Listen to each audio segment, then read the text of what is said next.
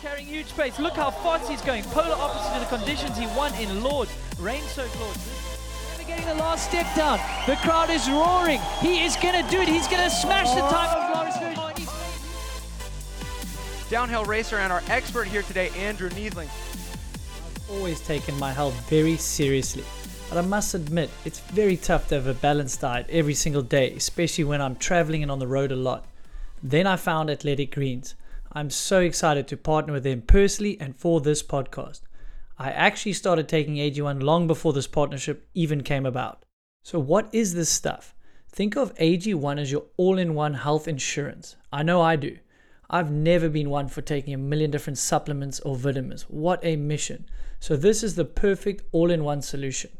With one scoop of AG1, you're absorbing 75 high quality vitamins, minerals, whole food sourced ingredients, probiotics, and adaptogens to help start your day right.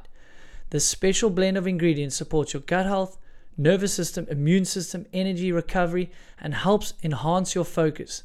It contains less than one gram of sugar, no GMOs, no nasty chemicals, artificial anything, all while still tasting good. What I find is it's beyond easy to use, and that's definitely what I need. All you need to do is mix one scoop of AG1 with water and take it first thing in the morning. After a long flight or travel, it is a must for me too. It's that simple. They also make travel packs, which I like to take on the road and to events. I notice a big difference when I include AG1 into my routine. I feel more focused and energized to get my day going. I seem to be more alert as well. Let's all be honest. We all know we don't eat enough vegetables or consume the healthiest meals some of the time, especially when we get busy.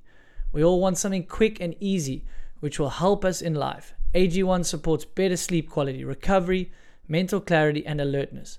Now, I don't care what you do, I think we can all agree this is super important. AG1 is trusted by many professional athletes and health experts. To make trying it easy, Athletic Greens is going to give you a free one year supply of immune supporting vitamin D and five free travel packs with your first purchase. All you have to do is visit athleticgreens.com forward slash moving the needle. Again, that is athleticgreens.com forward slash moving the needle to take ownership over your health and pick up the ultimate daily nutritional insurance. I'll link it in the show notes as well. All right, how's it? Welcome, sports fans. This is Moving the Needle podcast. I'll be your host, Andrew Neethling. But hopefully, you've listened to a few, and if you haven't and you're new to it, I'm sure we're going to have a fun episode this week. I've got none other than a slopestyle and freeride star, not in the making because he's just come off a third at the Crankworx World Tour in New Zealand, which was awesome to see. It's pretty cutthroat at the top of that sport, and uh, he's made his way to South Africa for Darkfest. So we're sitting down as it stands before the event, but you might have seen some crazy stuff from him. It's Tom Isted. How we doing? Good, mate. You? Yeah, well, I can't complain. I'm pretty honored to have you uh, in person. All these podcasts are normally done pretty virtually because you guys are all around the world traveling, but you've decided to come in early.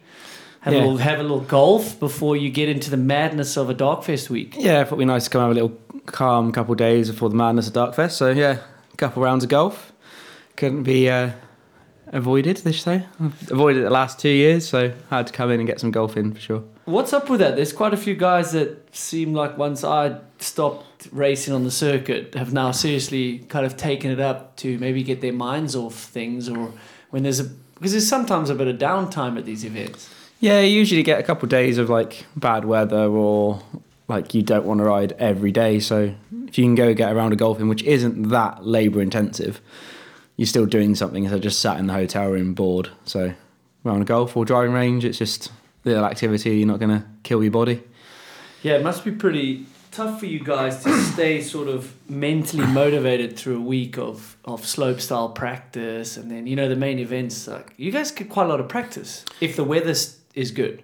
Yeah, so we get usually from if the comps on Saturday or Sunday, we'll have from Tuesday or Wednesday practice. So we get two practices every day, morning and an evening session. So, but if the weather, not even if it's raining, if it's just really windy, we're not going to be on course, so we can get a good round of golf in. There you go. You music to my ears, but maybe not to all the bike fans. Not all of them play golf, but yeah, a lot of racers are doing. I saw Jackson Goldstone; he's into it. The late Stevie Smith, we were having a few Mm. rounds. I've dragged Brendan on the course. He obviously doesn't play, but he's Yeah. like, yeah, it's something different. Then and like then like the all the judges all play like Chopper, Anton. Uh, so I play when I'm on tour. I play with Max Fredriksson pretty much every every Crankworx stop. A few of the boys are starting to get into it. They're a bit slow to the game, but it's quite uh, fun. I think you know sometimes if you're doing this year in and year out, you go to the same venues, and it becomes a bit mundane. It's a great career, don't get me wrong, Yeah, yeah. but I think if you've got that other thing of like, oh, where's the nearest course? That's like a bit of excitement because it's so new to you guys, right? Yeah, and it just kills a kills a day. It's the main thing. Is if, especially when you go to places like we go to Rotorua every year, and some of the boys have been there for ten years, and it's just like, okay, yeah, I'm in Rotorua. It's nice, but I want to do something. Let's not do all the touristy stuff which we've done five times already. So True. And if you're not doing touristy stuff or you're not golfing, then you're in your own head. In Like your if own it's head Thursday and it's a rain day, you've still got two days to get to the comp. and you just sat in the hotel room, which is just boring. Just watching, just watching YouTube and Netflix or something. It's just like, oh, we'll go out and play, But um, play some golf. this is a cool time to have a chat because you've been working your tail off, and I've seen you performing at Darkfest and all these events and the work that goes in. And it seems to finally properly paid off. Like to get a podium at a Crankworx slopestyle these days, there's kind of only two spot, sometimes only one spot because if Emil does his run, Yeah. So it's hard to beat him. And Yeah. Nicholi's, you know, when he was at the height of his runs, if he landed his run, There's six guys in that field that could be on the podium every every stop. Like Tim Bringer is a force to be reckoned with. Lemoine obviously can always get a podium, but it is hard to get Emil off that top spot. Obviously, he's had ten wins now of Crankworx, and the only one he didn't win was because he crashed, and then he opened the door for everyone else, and then the riding level went through the roof. So yeah, it's a hard one. He is definitely a force to be reckoned with, and he deserves every win he's got.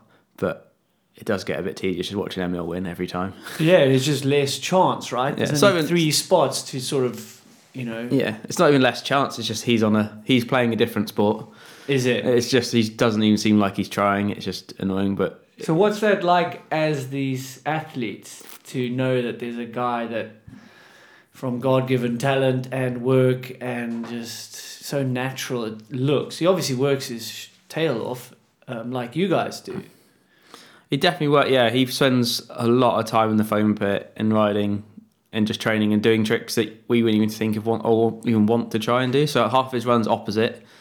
So it just but it boggles our minds when he's doing like opposite three double down whips and like just doesn't like we have to sit after his run and go what was opposite what was regular so I don't even want to What know you what- as, as riders. yeah we're still like like what's Okay, what's a good way to educate people on that? Because there's like a lame way to do it, like oh, grab a tennis ball, throw it in your left Yeah. hand, you look like a well try and try and write your, try and write your signature with your opposite hand or brush your teeth with oh your yeah opposite hand. it just doesn't work you don't he- want to do it. No, right? it just feels wrong. Or wipe your ass. That's quite fun to try and do with your left hand sometimes. Oh, is it? I haven't tried that.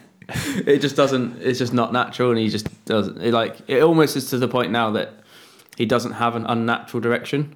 It all just He's is. ambidextrous Yeah, it on just a bike, works. which is ridiculous. Yeah. There's one thing kicking a football with your other foot and, and training that. It's one type of movement. But now if you're doing 360s with tail whips and your feet are in also in weird positions to mm. kick. Yeah, and catch and everything. It just he's he's a magician. interesting to hear it from you guys because you know I've been in the broadcast or at the finish and and I've seen the sport progress. And for me as well, it's really complicated to understand. I mean, I can understand opposite. I know which way his feet are. Like, Yeah, you know, if your feet are left foot forward, you normally technically spin to the right. That would be natural, right? yeah, So now he's spinning to the left, and it's tough to sometimes spot because it's so smooth. yeah. So smooth, and he does it effortless, which is the thing that's like even to people watching on the outside, they don't understand. I've had people go, "Why did he win? He didn't seem like he did a lot." But it's like if you actually watch it and I can explain it to you, it doesn't make sense. And I was I doing that as be, well, right? I definitely wouldn't want to be a um a judge. Put it that way. No. I don't. Semenuk was doing a few bits. So What was as- doing better back in the day then? It wasn't even that he was doing like the level. If Semenuk came back now, not saying anything against Semenuk, but I don't think he would beat Emil. Like, uh, I asked Lemoine that, and we were trying to figure it out. You know, like he progressed it, then Oh, Rita progressed it, and now Yeah. Emil's progressed. It's like it's how everything works in Yeah, life, I, I, right? I, like I definitely if Semenuk decided to come back because he's got the special rule as well because he's won a joyride in the Crankworx ruling. If you won joyride, you can enter any Crankworx. So like him, Brett, can anytime walk back in and just do slopestyle again if they wanted to. Um, and I think then Emil will go, ooh, okay. But Emil's such a competitor and his mindset is so strong that he'd be like, okay, I'm just going to do my thing and not worry about them and would still probably destroy it. Yeah, I mean, I don't want to go too far on the meal train, even though he deserves beyond all our respect. Um, he does seem to withstand like the mental pressure of landing these clean runs. They Mm. can't be that easy for him. It's not Oh, like no. he's riding at eighty percent, you know. Like, but he's able. Or maybe, shit, I, maybe he is. But he seems to run land a lot of these runs clean. Where Rogatkin, he has a totally different strategy, right? Yeah, these Ga- tricks that he's throwing, they're not. They can't be that consistent ever, uh, really. most of the stuff Nicholi does is pretty consistent. Like Is it? the amount of things I've seen him do, like twisters on like six foot jump boxes and like stuff he can do, he's got it dialed. But it's just you don't know whether he's going to get to the bottom of the hill or not. He could explode at any point, or he's going to land a run that blows your mind. Yeah. Like he was bummed in Red Road because he didn't get to just even try to do a double front flip. Like who wants to try a double front flip? He certainly does seem pretty motivated, Yeah. doesn't he? He's It's so insane. jazzed. Like I said, we you know this is cool because there's been like an episode by now Lemoine would have dropped, and it's cool to get into the heads of you guys and and seeing like Rogatkin and the energy and stuff. But I want to understand, like for you, and we know all these guys, like they, like you just said, Semenuk's got these exemptions; he can ride whenever. But for you, the path into slopestyle is not simple and not easy, even if you deserve to be there. No, it's Like, not. what was the path like for you to get to consistently be able to even compete at the highest level? Because you said there's f- about 14 spots now. So there's 14 riders that are guaranteed in. Then they bring two alternates in case people crash. And I was one of the alternate guys for I think Quite a while, eh? like four years, and I managed to sneak into quite a few of the events that people someone would pull out or something would happen and I'll get in. So you have Um, to fly there knowing you might not even compete. Yeah, but then you're at Crankworx, so you go and do one of the other events, go do speed and style or pump track or something else, and it's still you're not like you're in bad parts of the world. Going to like Innsbruck and Whistler, it's like you can't really complain too much. But it obviously is nice when you're in the contest and you're not stressing. But that was one thing that I quite enjoyed being the alternate guys. I didn't have any pressure going into the event, so I'd go, oh, okay, cool. I'm just gonna go ride this set course and hang out with my mates, and then usually it would be the morning of the contest. where I've just been cruising, having fun, no stress at all, still doing all my tricks And plan to run. kind of you kind of plan a run, but just be not stressing about it. And then the morning of oh, someone's pulled out, you're in. Oh, okay, cool, sweet. I've got no. I've gone True. to gone to bed the night before. you weren't not- meant to be in the no. comp, so you got no expectations, No and no one cares. No one should even expect you to do well because No. you weren't meant to be in the comp. No, yeah, but- that's pretty interesting. But then you, the best thing is you'll go to sleep the night before, not sitting in your room just going, "What am I doing? What am I doing? Well, am I going to do that? Am I going to do this?" No, you okay, cool. I'm not riding tomorrow. Cool, sweet. It's the end of the world. Then morning of, oh, cool. And now's the complete opposite. You bet probably can't No, sleep that uh, well the night before. Or you're getting used well, to it. luckily, because I've been compete, competing, especially when I was doing like BMX events before, I was doing mountain bike events. So I've been competing for best part of ten years now. I'm kind of used to the, the comp scene, so it's I don't really get that stressed. The only point that I get nervous now is when I walk up the steps to sit when they put a camera in your face. That's the only point that I get nervous now. Really? Yeah, literally as I walk up the steps to sit down for my run. I'm completely fine up until that point. So ten years of competing, that I guess we forget that because you're newish to mountain biking, Mm. right? So I've only been for you, you yeah. don't feel nervous in competition and the limelight. You've been doing it for so long. Mm. Then, what age did you start competing properly? Would you say? So my first like proper comp, I was at 18. That was a BMX event called NASS Festival back in the Oh, UK. I've heard of it. That was a fun one. Yeah. yeah. rowdy one. Rowdy, like proper festival. Was yeah. there Full- music? yeah, full music festival with just a bit of biking on the side. Yeah, that's how it should be. Yeah, that's fun. That's cool. So I was doing that, and then I was started to go to some of the FISE events as well in Montpellier when there's like generally half a million people probably sat on the sidelines watching you. To the point that there's that many people, you can't, you don't really get the scale of it because it just looks like colour and noise, so you don't really get affected by it too much. But yeah, so you come to the mountain bike events, and I've been doing it for so long, it's not too bad now. How'd you get into BMX then? That's just what I grew up do doing. you- yeah, but is it Yeah. a local skate park? Yeah, just there's a skate park. brothers, like how do you get into competitive BMX? Well, my, both my brothers didn't have any interest in biking really. It was just all the local lads I used to hang out with were riding or skateboarding or doing something at the skate park. So I was skateboarding for a little bit and I jumped on a bike and didn't really look back from there. But I literally lived 100 meters from a skate park. It was shocking and tiny and rubbish, but was the main thing that I rode. And then I had one of the main line train lines, the one that came from London down to Penzance. So I used to just jump on the train head down further into Cornwall where I live and ride all the insane bowls and dirt jumps and stuff we had down down further west. It kept you out of trouble, you reckon? Oh, definitely. Because there's like a lot of those stories, like if you don't get into something that you feel like doing on the weekends or the weeks, then you're bored sitting at home causing shit, really. I right? still cause shit, but just yeah, actually but do it it in cause a bit else. less though, Yeah. because you know you've got this like carrot dangling. And then Yeah. at what point did you think you could make something of it in say BMX at that time? Like, do you remember like that turning point? Uh, the turning point where I thought I might get something out of it is when I got the phone call that I was going to get sponsored by Mongoose. So that was my first ever, well, no, my second ever proper sponsor was Mongoose Bikes. I got a phone call, it was like, do you want to join the UK flow? It was like the flow team, but they gave me a small travel budget so I could go to all the big comps and big events. Thanks to Mark Noble, legend. Um, And how i- that phone call go exactly how you just said? Like the Yeah, phone literally. rings and he's like, "I'm Mark Noble from Mongoose." yeah. Or running Oh, the no, it wasn't. Mark, it wasn't Mark Noble. What's his name? It was Chris. Oh, God, I completely blanked on his name now. All right, you're gonna have to send him a handwritten note. Yeah, I'll say afterwards. sorry. I'm pretty sure it's Chris. Can't remember, oh, I can't remember his name off the top of my head. It's been ten years. But what is the phone call like? Is it, was- honestly well, that was- random? So like I was, I was sponsored by a company, a BMX shop called Life of BMX, which was a really small, like rider run bike shop. And the guy now is on national TV, working with like Holly Willoughby and all the big big stars on Good Morning Breakfast and stuff. Quite random, but so he was like, we wanted to, support you and give you trade prices on all parts, which was when I was breaking stuff left, right, and centre. It was amazing for me. And then he got me a potential deal with another company, bike brand. It was a quite a small company, and now that was almost going through. And then I got the phone call from Mongoose, and I like like didn't agree to it straight away. Rang him and said, "I've been offered this from Mongoose. I can't not take it." And he's like, "100% take it. Like the guy won't be upset. He'll understand that it's such an opportunity." So I jumped on that bandwagon, did that for five, five and a bit years. I was on Mongoose, and then I like progressed from the flow team onto the pro team.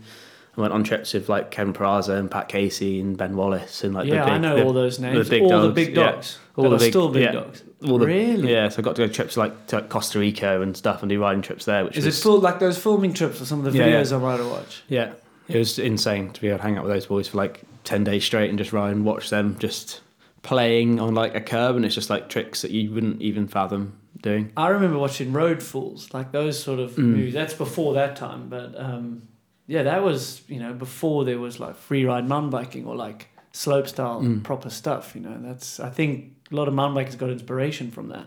But then, yeah, a lot of inspiration from. Well, we at the end of what I was doing, we could tell that we were starting to look at mountain bike stuff because the progression in mountain bike was getting as good, or if not further, than BMX. Because BMX, even the, the Olympic stuff, still the jump boxes are all still six. They might have just gone to seven foot tall lips, so they've never really got any bigger. They kind of got to a set size and stayed there.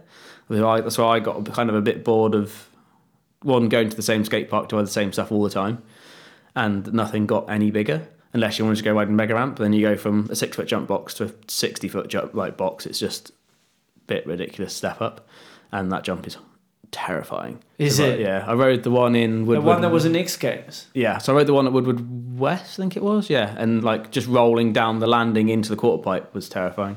And the quarter pipe's that tall you can't pump it like you would a normal ramp. You just have to go like stiff arm, stiff leg, and just g out, and then just take off. Or you just you'll just buckle. How high did you go out of that quarter pipe? Well, the quarter pipe's twenty two feet tall, and I went like three feet. out of it? Yeah, But it, fe- but, but it feels like Yeah, you're it's just- 25 foot in the air yeah, because yeah. you are. Yeah, there's only half a foot of vert on a 22 foot tall ramp, which a normal vert ramp for like skateboarding and BMX is. What do they do? I think it's 12 foot tall and it's got a foot of vert, so that's double, double the size of a normal vert ramp. It's just obscenely big. I watched that crash of that crazy guy that Oh, the flew, skateboarder. flew out of it. Yeah, and then he Uh, lost his shoe on was the landing. I think it was like I think it was Jake Brown. I think the guy was called. That was Yeah. horrific. Yeah. He, how he didn't die is like beyond me. Yeah.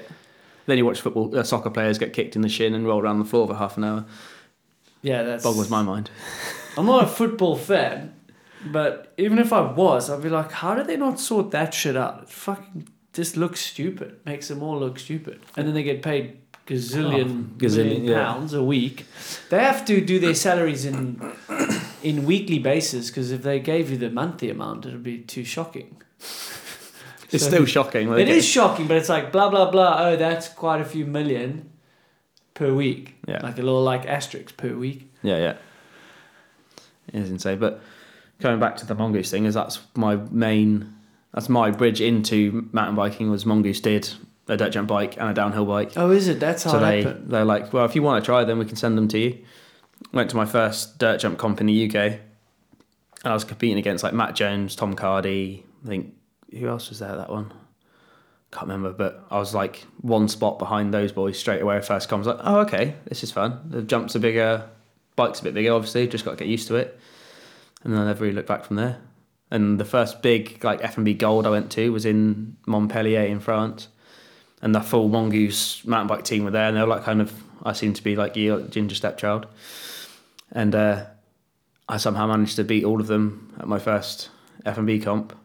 I was like, I think I'm just gonna stick at this. So I was still doing both events. I was still doing BMX and mountain bike At the same at the event. same event. So I Oh, was really? try- juggling practices. Like I was doing my run on slopestyle when I was meant to do my run in BMX.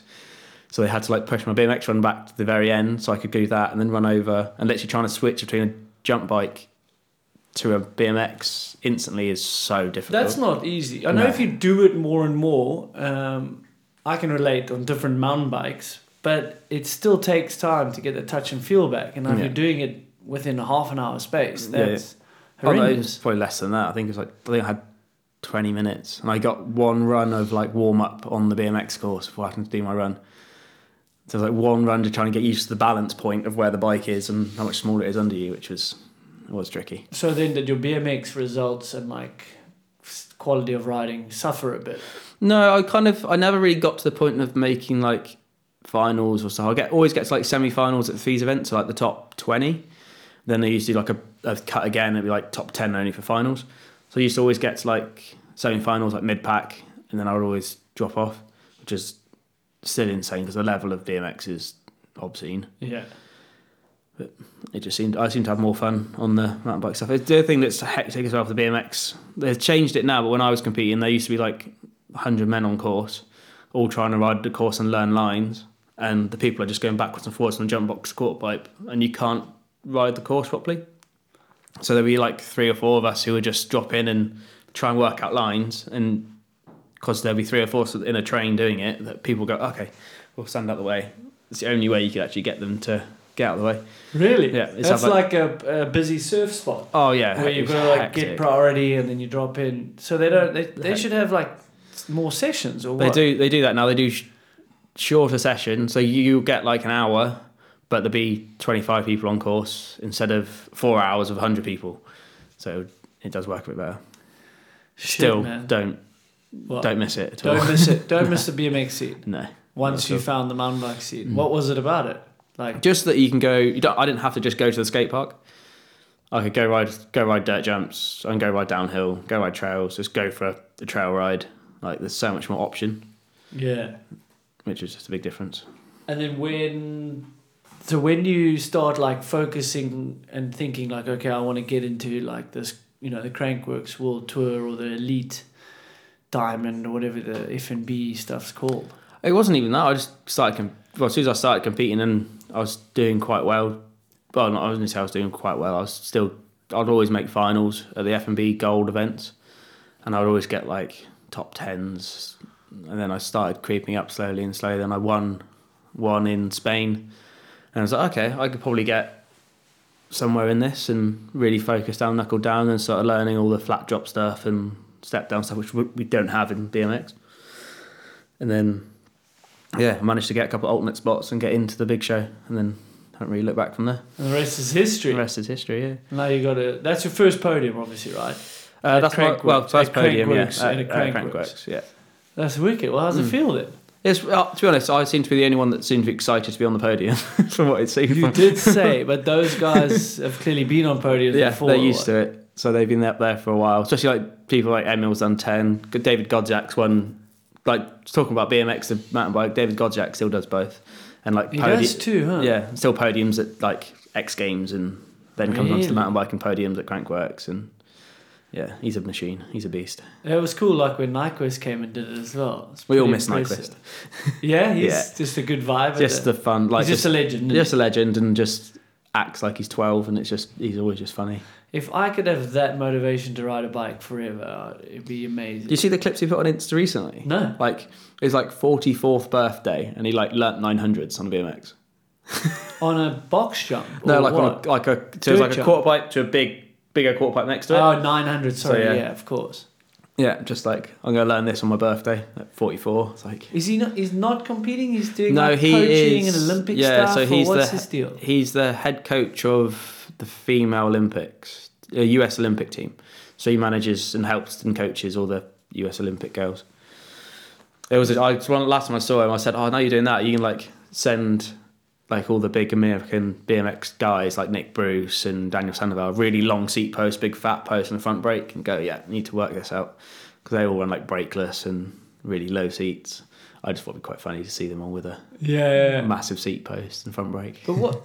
It's it's his attitude, I think. Like positive, like Yeah, he's just it's the- infectious when Yeah, you're around him. he He's just like positive, wants to ride all the time. Mm.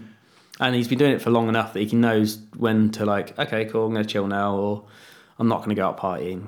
I'm 40, so I, I, I was lucky enough to share a hotel room with him for a couple of times at some of the FISE events, and just the amount of wisdom he's got is insane. Like he can tell you what to do and what not to do, and he's been doing it forever. So Yeah, it seems like the like you guys are a bunch of caged animals. Like the pressure and stuff you're Mm. under, and then you know after the event, it's wow, let loose. You know, there's a bit And of that. Down We- we're a little bit like that, but it seems like well, we only you had a you bit had of four a minutes. screw loose to like Yeah. perform You had fo- at your yeah. guys' level. Well, you've got four minutes for a run. We've only got 40 seconds, so it's a little bit easier. But Easier for who? for us, I guess. Well, we can get away with partying in the week, and then I guess so, but some speaking to some guys, like some of the runs you guys decide to do, there's quite a level of if it goes wrong, you're going to be hurt.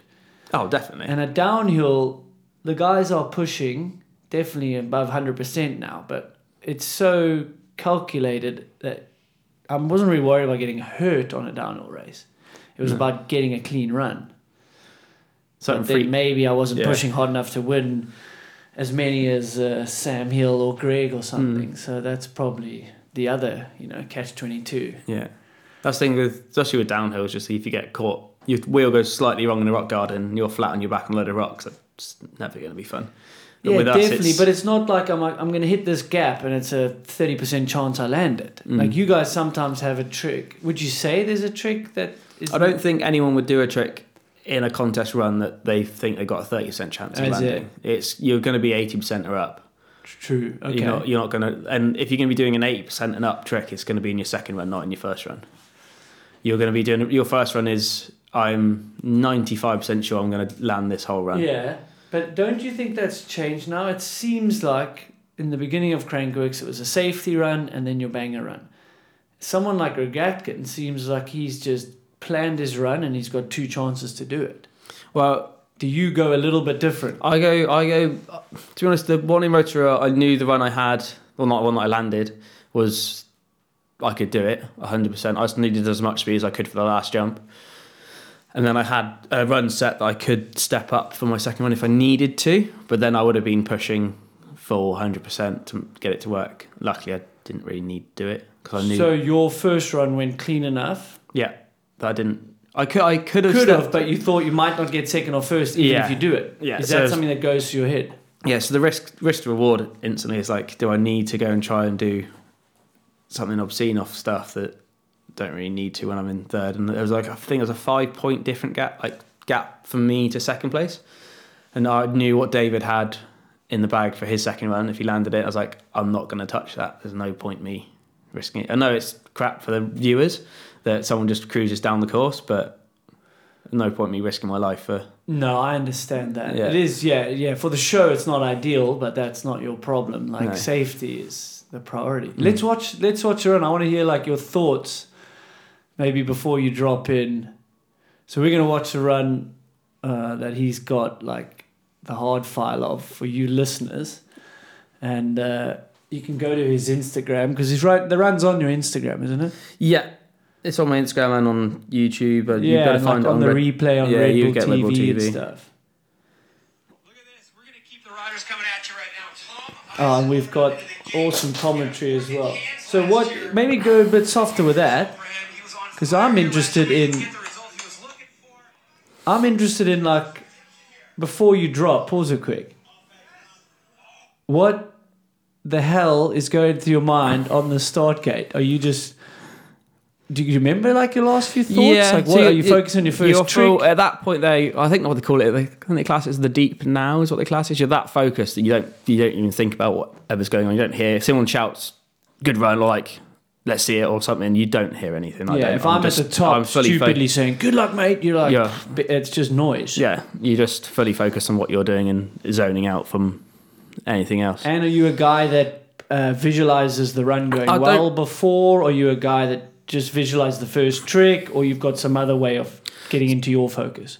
It's not even that I'm focused. I've I will have done my full run in practice, and not in one continuous run. I would have done section by section by section, but I just now I've got to now make sure I can link it all together.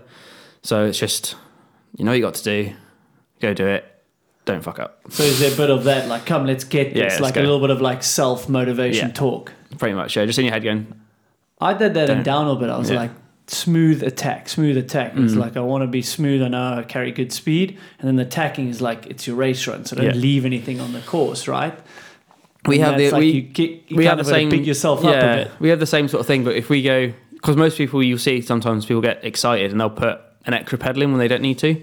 And then for us, it's like you've got to catch perfect on the backside of a jump to clear the next one. So if you put an extra pedal in and you land an extra meter, two meters down the landing, you've got so much less time for the next jump that you'll mess up the trick on the next thing because you've gone mm. too big.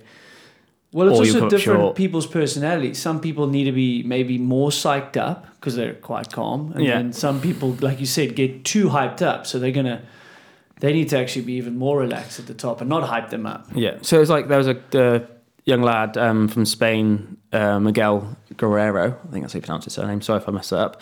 Um, he can bar spin faster than I've ever seen anyone. So he tried to do a three triple bar spin off the first flat drop and mess it up in both his runs. It's like, dude, you're just getting into Crankworx. Just do a double, three double bar and get a run, get a score, get some points. Because that's the hardest thing. Getting into Crankworx is so hard as it is into the Diamond Series, and then just trying to keep your points. So you're going to be definitely invited back for the next one. Just you sometimes need to get a run And just that's experience. Yeah, that's would one- help you with like, hey, your goal is actually maybe a little Yeah. bit longer term. Yeah, yeah. go yeah. go eighty percent, get a score, and then your second run, do the triple. yeah, Yeah, go totally. go balls to the wall and go mad. But- Whereas someone like Emil, you will you like you might you have a chance at a podium or a win, so then you can lay it on the line knowing you've got enough points for the next event. Mm. Yeah, wicked. Let's um this. I'm enjoying this. Like the so I went for process- the oh, so I did a, a flat drop barrel roll off the first feature, which I think was only me And and, that's se- that was seven, but obviously normal. so slightly over rotated. So I had to go eight, ten, so a little bit further. And Um, now I'm watching him double flip the third feature mid run. Like it's jump- nothing. that jump sets you up to flip, so it kind of double flip is just easy. Are you hearing that? Double flip is easy. That I- looks gnarly. The front flip tuck off a was it off a boner? Yeah, so they got the boner log, so just a flat, big flat bank with a slight drop. But because the boner log's not fight like with a with a normal ramp, your body automatically wants to start to do a flip. Yes. Because it's flat, you're not doing that. So when you throw your weight forwards, it comes around easier. Because So you're, you're, you- the takeoff isn't fighting the bike or anything, so you can get it to Is work it a little easy easier. to over rotate a You front can. flip off a boner log? You can over it. I've done it before. And, well, I've got one onto my airbag at home for my training stuff, so I've practiced that a lot. But it seemed to work. And then I had the spine, which I just wanted to carry speed into the step down, which that I was cool. so I learnt cork sevens the day before finals on step downs, and then I had to sprint into the last jump to make sure I had speed for the twister. which is No the way, I think that's, that's the sick. second one I've ever landed in a contest. Wait, hang on, hang on. So you learnt cork sevens at the event? Yeah, so that I didn't have anywhere at home to practice them. So I was like, okay, I can do. I had tricks I've done. I've done on step downs before, like flip whips and stuff. I was like, that's not gonna work. It's not gonna get the score that I'm wanting to get. And I've been wanting to do it forever. And luckily, I went to Brett Reeder's house last year, and he's got everything to every setup. I won't go into what he's got at his house, but I tried it there, and it kind of worked onto the bag. And I was like, okay, so I've done this six months ago. And then I tried it there. I crashed the first two, so over rotated the first one, and literally just landed On that jump, On that I've jump, shit. so landed over rotated like 90 degrees past and my bike and literally just slid down the landing. It was absolutely fine. I tried it again and la- both tires landed perfect, but both my feet slid off the pedals. Knee went into the front wheel, flipped over the bars, big crash. Um, before the medics could get to me, I was already up, stomping back up to the top to try it again, and then landed it third go, and then did it again, and then managed to land it in my run. Looked good, like it was in the flow of the run. Like Hmm. Yeah. it looks like So it fits in the run. I actually under rotate it a tiny bit. So I come in about 45 degrees under rotated, but because of the amount of momentum, my front wheel just sits down and I rolled away from it, luckily. Luckily. Yeah. And then you did Twister, which is Rogatkin's, he founded that trick, right? Yeah, so that was Nicholi's like golden ticket for a few years. Which like, is a front flip three. What is this is it? a fun. So, front flip the actual- 360. so the rotation of it is a front flip 720, Oh, gosh. but because of the how it looks, it's a front corked 1080 because you're not really doing a front. You are doing a front flip, but it doesn't look like it. You're spinning more than you're so you're doing way more rotational spins than Yeah. you are forward. forward. Yeah, But there's a level of forward in it and a hell of a lot of spins. yeah. Literally, I'm. I've seen it in person and I've spoken to you guys, and I'm still like a little bit confused. I'm confused about how it works. I just But go- you can do it, though. Yeah, yeah. That's classic. It's more like I do it more from body feel. Like I when I go off the takeoff, you have to like even to do like a cash roll compared to a twister, you basically write a question mark up the takeoff with your front wheel. And then once your front wheel gets like 90 degrees, you throw your weight forward and it stops the whole bike and it kicks you forward for the front flip. But then you've got the rotation for the spin. Good to know. Thanks. You try that. Dark, No. Trying that at Darkfest. No, definitely week. not. Ah, okay. No, I'm not not on the invite list, so I won't be doing any of that at Darkfest. That's a shame. But that's wicked, man. Like, just yeah, like you said, you seem to be the only excited one on the podium. I guess they've had quite a few podiums at that level or whatever. Mm. But what does that mean for the future? Like, it seems like a sport that kind of eats you up, spits you out quite quick. This slopestyle game. Yeah. Well, I was So, lucky enough to get third, but there was definitely, well, three guys there that messed up their runs on the last feature that I think would have beaten me anyway. You think? So, like, Nick, if Nicholi had done a double front flip, that would have 100% gone in ahead of me. Like, he was half a point below me on his run that he was not happy with.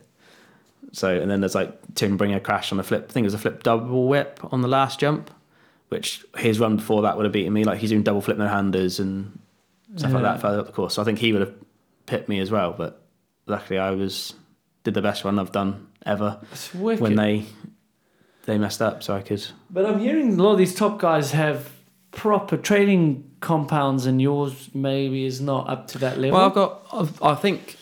I think who I've spoken to. I'm the only person, apart from one other person, I'm the only person with a bone log to an airbag. oh, you are the Uh, only person. One, who has like, there's one other guy in Canada that's got one. I'm the only other person, just in Europe, that's got one to airbag. Then I've got a normal jump to airbag, and I've got a full slopestyle line as well. So I've got Oh, it's where do you build all this? So I'm lucky enough that there's a place not far from my house. It's like a adventure aqua park place. It's got zip lines and loads of stuff. So the guy's got a big site, and he, obviously he's doing all that. So he's got the most insane insurance already, and he's got the only place in the UK for the Red Bull cliff divers to train. So he's got a 23 meter platform for cliff diving. Is it? Yeah, it's, it's obscene to watch.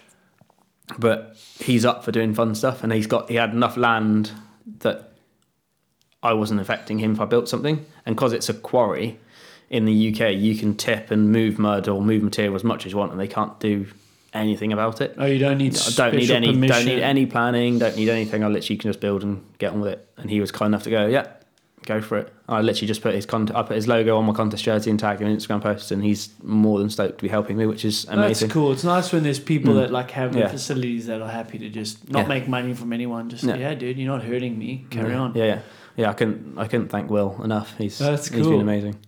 Uh, we're at the time you have to have your own compound, right? Yeah. Or at least something pretty close to train at. It's a proper event. Yeah, you've got Yeah. you've got like if you want to be in, you've got to have at least an airbag set up or a foam pit set up or both.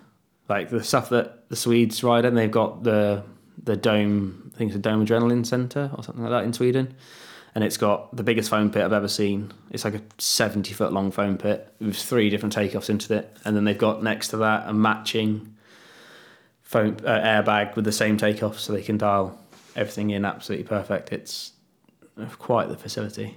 So that's where Emil lives the whole winter, is in there, just Like a gymnast. yeah, Just Dialing reps it in. upon reps upon Yeah. reps.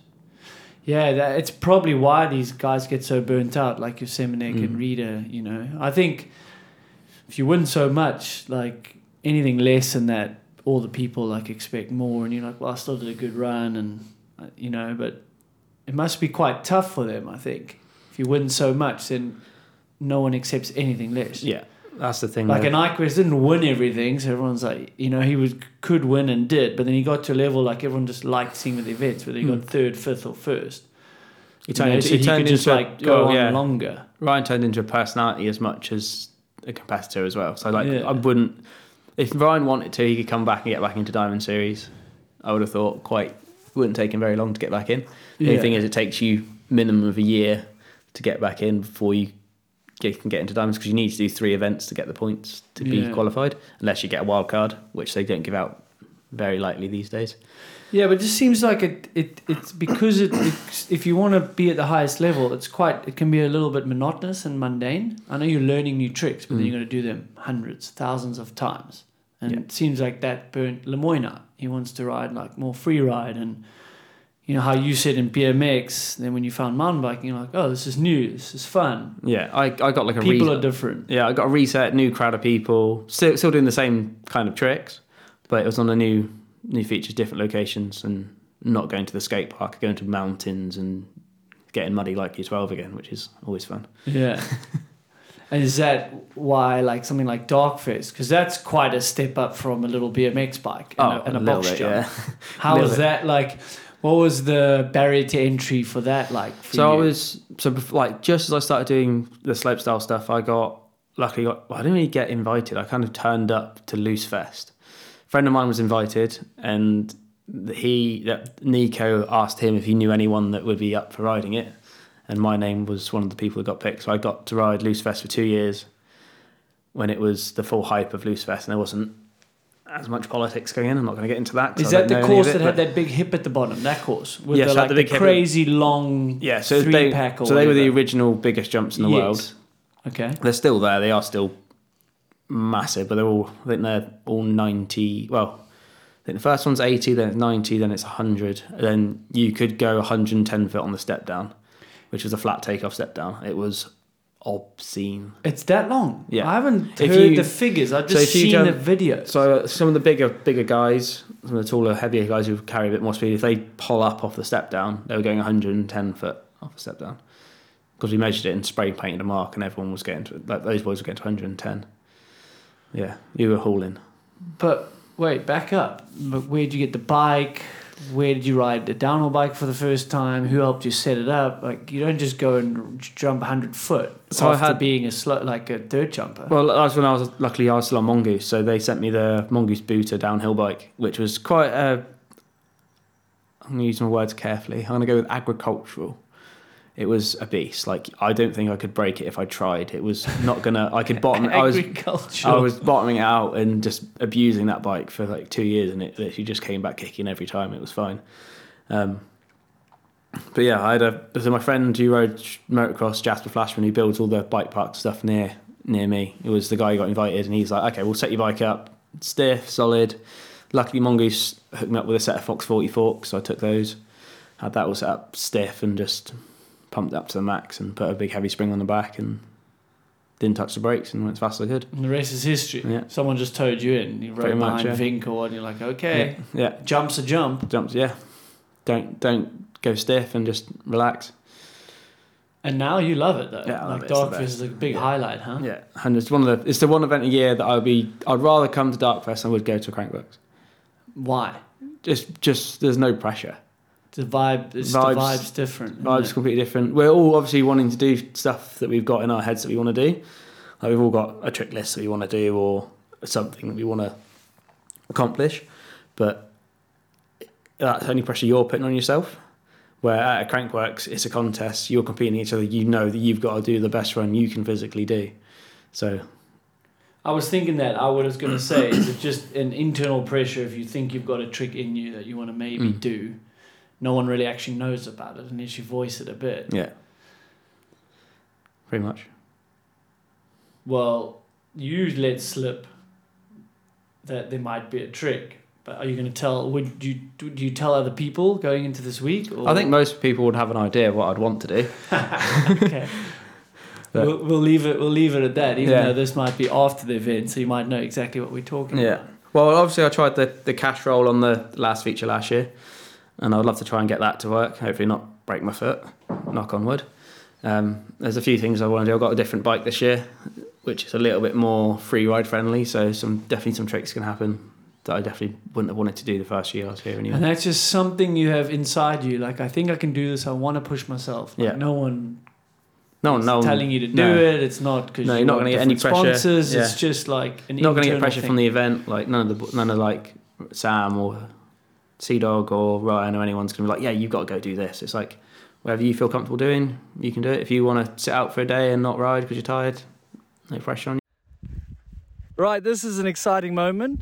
We interrupt the normal podcast for a catch up with Tom Isted, who not only opened the 110, he's just done something very special. How far was that? Um, so I managed to break two world records in one jump. So I broke the longest jump ever on a mountain bike, which originally was 119 feet, and I broke the longest backflip ever on a mountain bike, and I went 120 feet. Just so everyone understands that, he did that in one jump. He backflipped it and he just went as far as any human has ever gone dirt to dirt. Is that what it is, officially? Yeah, dirt to dirt. Yeah. The only one that's ever gone longer is Widmer, which was a ski jump, and someone did like the proper downhill ski jumps, which don't really count. It's not really mountain biking, is it? Okay, what were you thinking? Because most people were done with a session and you called people up. You just felt the conditions were good for it because it was kind of gusty as well. I was kind of waiting for a tailwind so I can get that extra little bit of a push, and it just turned perfectly for me. So got it done. I'm speechless. Give us, give us a bit more. What more do you want, mate? Well, when were you thinking this has to happen? Like, I was just waiting- I- 107 wasn't enough. It had to go 120. 107 sounds a bit crap. exactly, you know, 120. 120. I only wanted to go 110, but I went an extra 10 feet by accident, so I'm not going to take that at all lightly. It's a bit ridiculous, but yeah, that's what happened. Well, wicked. History is made. Well, thanks, listeners. That's quite a special little addition to this podcast because we recorded it, as you know. Who knows if we told you? ago, Six days ago. Yeah. And uh, Tom has absolutely lit the dark Darkfest course on fire without a bike sponsor, as we talked about. It probably has to change. Right, so that was pretty special. It was a live on course, couple minutes after he jumped, the craziest thing I've ever witnessed in person.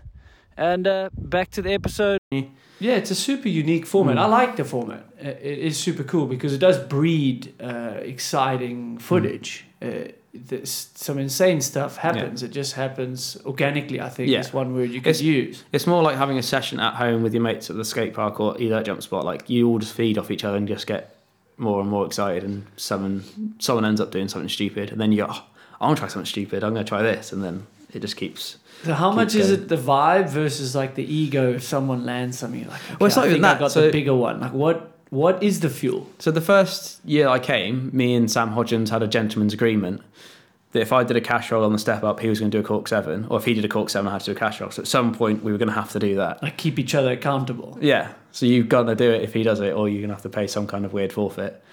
And I did I managed to get the cash roll round. Then I Sam was struggling with a tiny bit of speed, so I had to tow him in so he could slipstream behind me for the cork seven on the step up. But then he got that landed as well.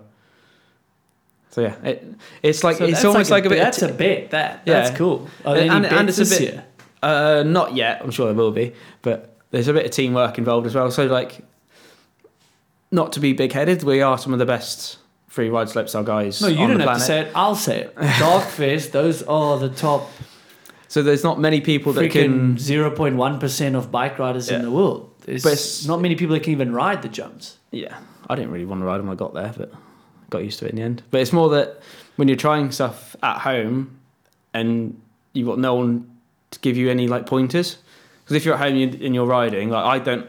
There's a couple guys at home that I can ride with, I can get pointers from, but then they live two hours away, three hours away. So a lot of the time, it's like you don't really try stuff until they're with you, because then they can look at it and go, "I think you just need to do this or do that, or you need to pull back more, spin harder." Like we can look at it visually from the outside and go, "Okay, you're not spinning quite right. Try and do this with your body." Like, but when you're in did own, notice that. Hey, like on the step up sesh, someone will be like, "Yeah, someone will be trying a 360. and You got it. It's just a bit more speed, or just Yeah. stay committed. You're like, okay, I'm not doing anything wrong. I just No. need to commit harder. Yeah. Yeah. I remember hearing you guys, which is really cool. Mm. And like you say, they can relate. There might be a guy that can land a certain trick. yeah, and then You're trying to you- learn it, so then he can, like Yeah. Rogatkin, he can give pointers on a cash roll. Yeah, you know, Yeah. and someone else can give pointers on a super seat grab or whatever it is, Yeah, yeah. right? That is, it is really cool. There's a huge level of camaraderie. yeah. Well, we're all It's like everyone's there. competitive. Otherwise, you wouldn't be the best riders in the world. Like we Yeah. can't ignore that fact. But you all want to see each other like progress and do better, then you get excited and want to do better. yeah, the hype. Just like so, I get to witness you guys and ride a bit, like sneak in there. But just the being around when like a world's first happens Mm. or someone lands his trick he's been working on that that energy is pretty infectious. Yeah.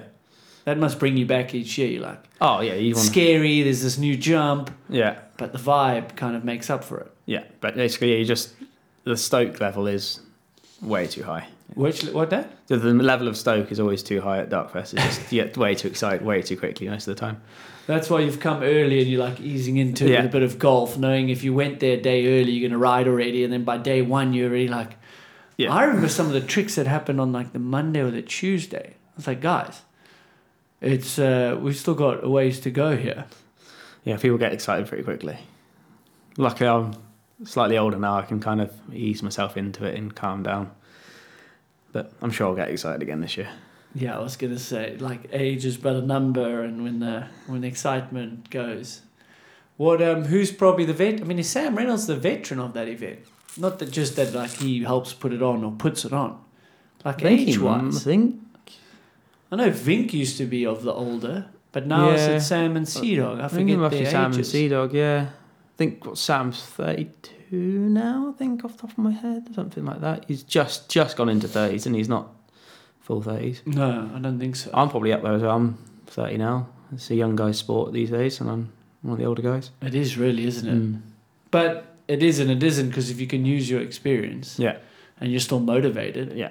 I've been doing it for five years. I was gonna say that. I was gonna say how many? So five years mountain biking. Well, there's a bit of an overlap, but like full time five years for. See, that's bike. cool there. So you still will have that high Mm. motivation. Someone at normal age of 30 has been doing it since they're 17, 18. Yeah. Depends when you get on the circuit.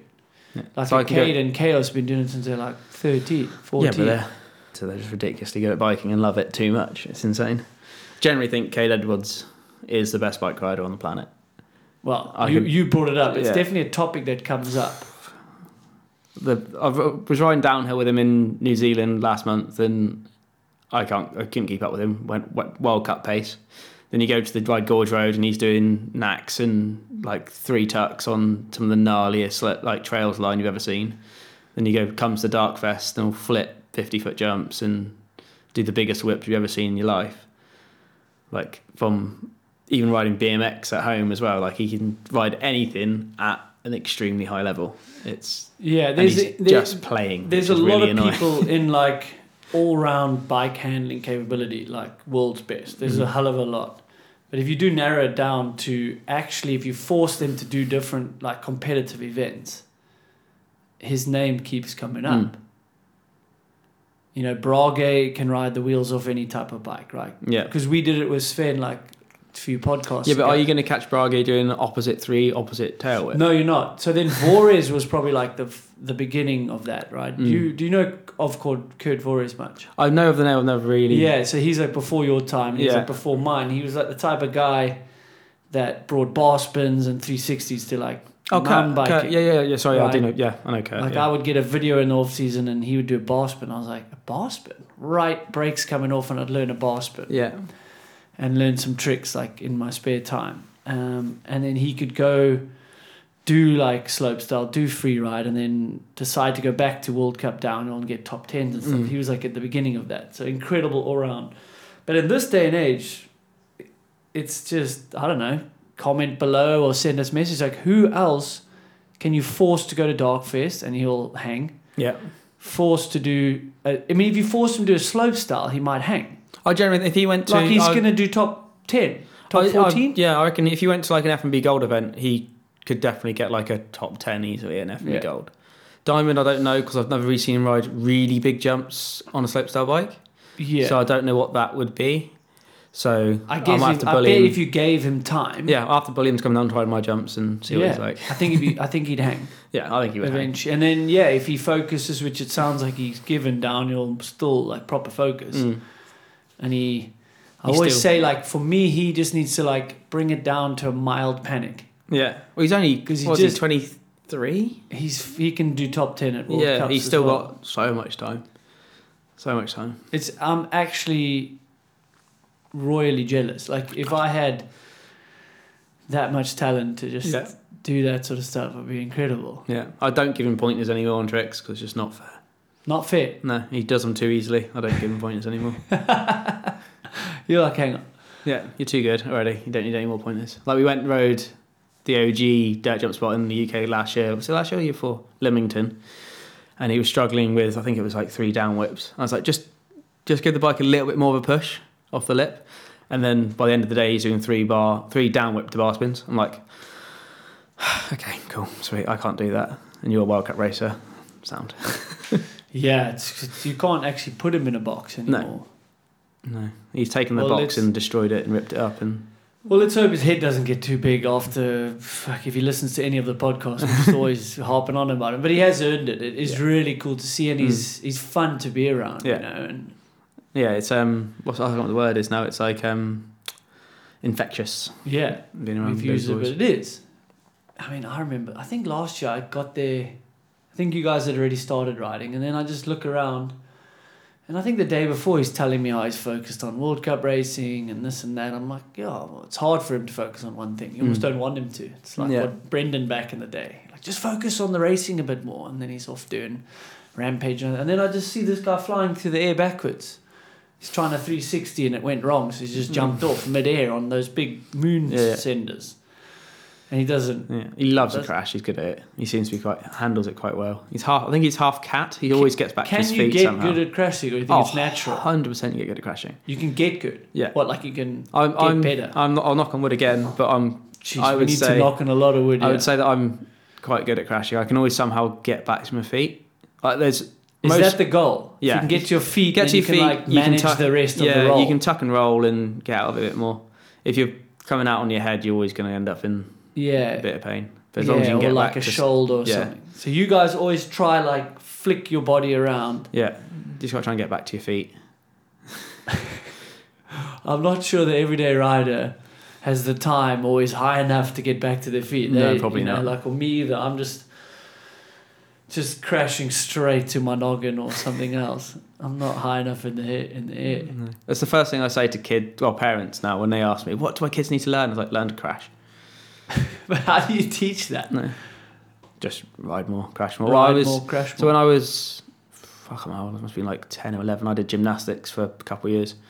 So I learnt a lot of my rotational, gym- like if I go on a trampoline, I can do double flips and three flips and stuff like that on the trampoline easily enough. But it's always just knowing that you can get back to your feet.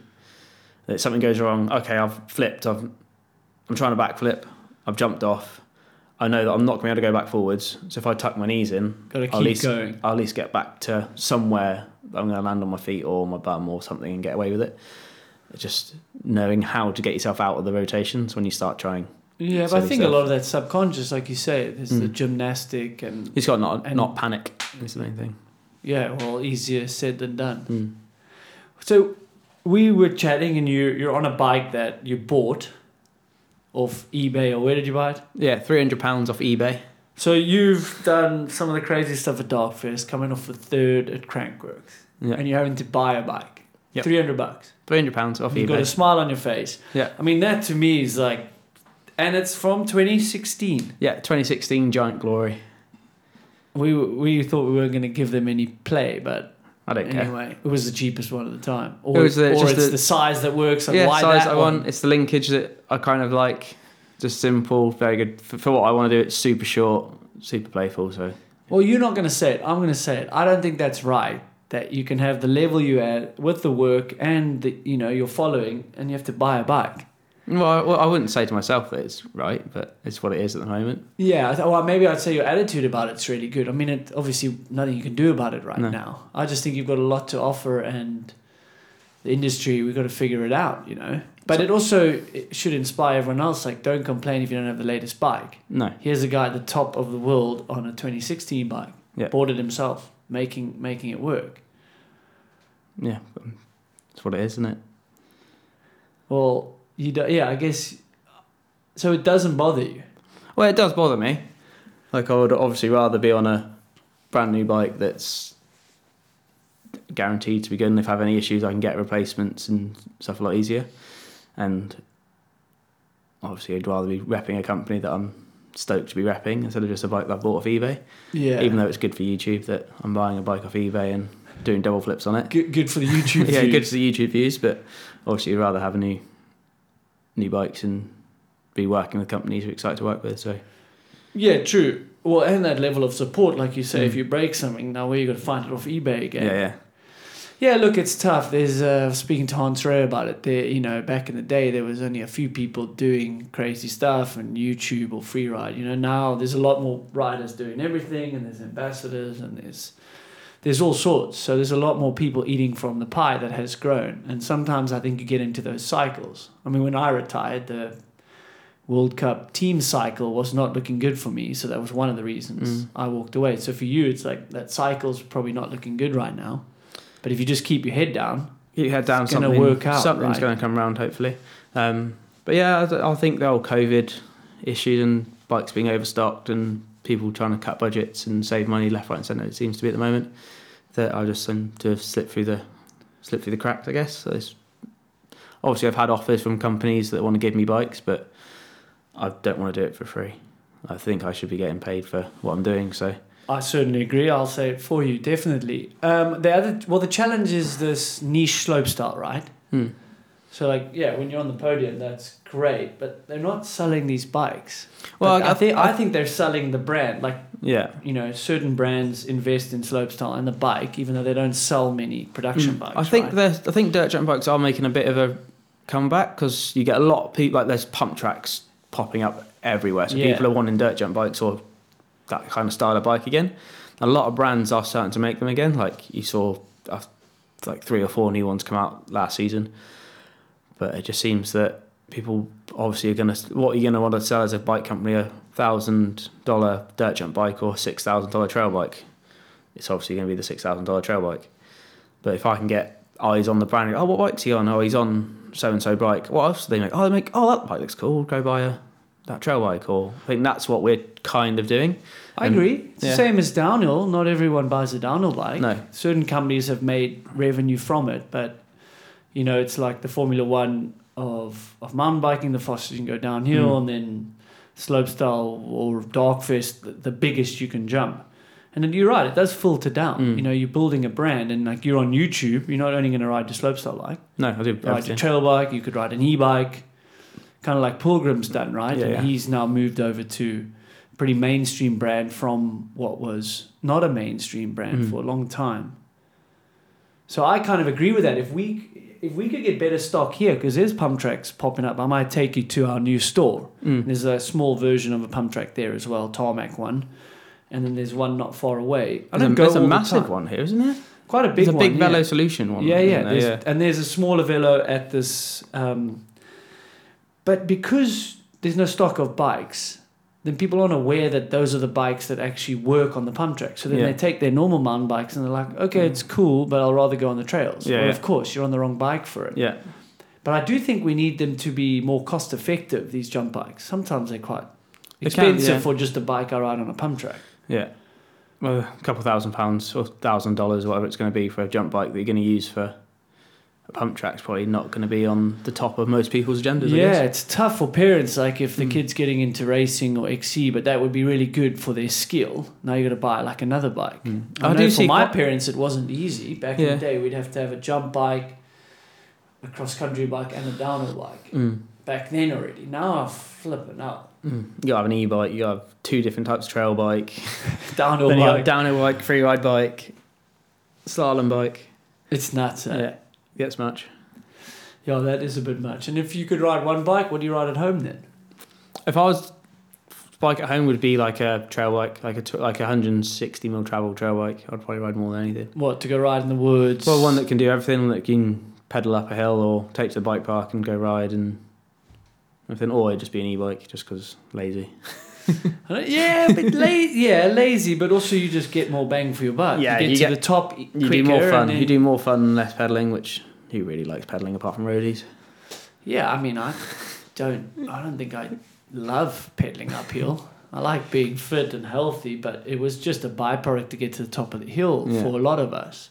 And we're seeing it like the uptake to e-bikes is that people realize they got less time, Mm. families, and um, once they convert, it's it's pretty cool. Yeah, you'll get six runs instead of two, and you're not going to be knackered. Yeah, easily.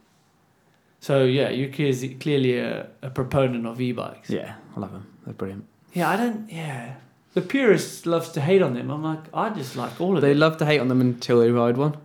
Yeah, You put a purist on like an e-bike for a day, and you have like three or four of you on e-bikes, or or you go out on an e-bike with a purist and they're on a normal bike, and you've done three laps and you've overtaken them, and then you put them on an e-bike and they come with you and do the whole thing. The smile on their face says it all, and you know at some point that year they're going to go and buy one. Yeah, well, exactly. If you be true to yourself or put a smile on your face, then Yeah. that's what you're gonna unfortunately need to buy. My new one, my new Lumen, it's in the it's in the garage. I'll show it to you after this. It's Mm. so light. It's like half power the TQ motor. Yeah, yeah.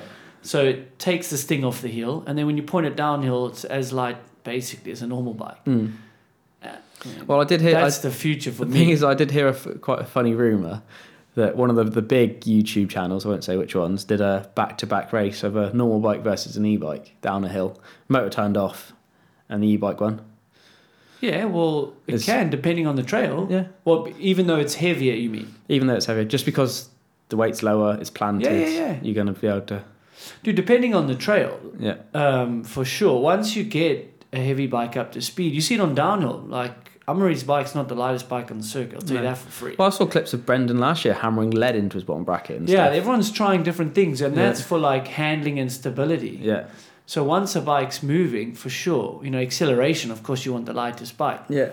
but depending on the downhill track, some of them you just pedal out the start gate Mm. and off you go. Like we race in Champéry, there's not a pedal, there's barely a pedal stroke in that whole mountain. So you just need a bike that's planted and the Mm. geometry's right. So yeah, you, I can totally see that depending on the track. And and like and and to your point, this Lumen is a touch heavier than my trail bike for sure, Yeah. but not a full e-bike weight. So it is almost more planted than my Mm. trail bike in different scenarios. Yeah, But then you don't have to pedal up a hill as much, which is. you still got to pedal a little bit up the hill. But you're to It get. takes the edge of. But Yeah. for me, like I don't know, I still ride enough, and I want to be fit. Mm. Although let's take that stigma off. You can still be very fit if you only ride an e-bike.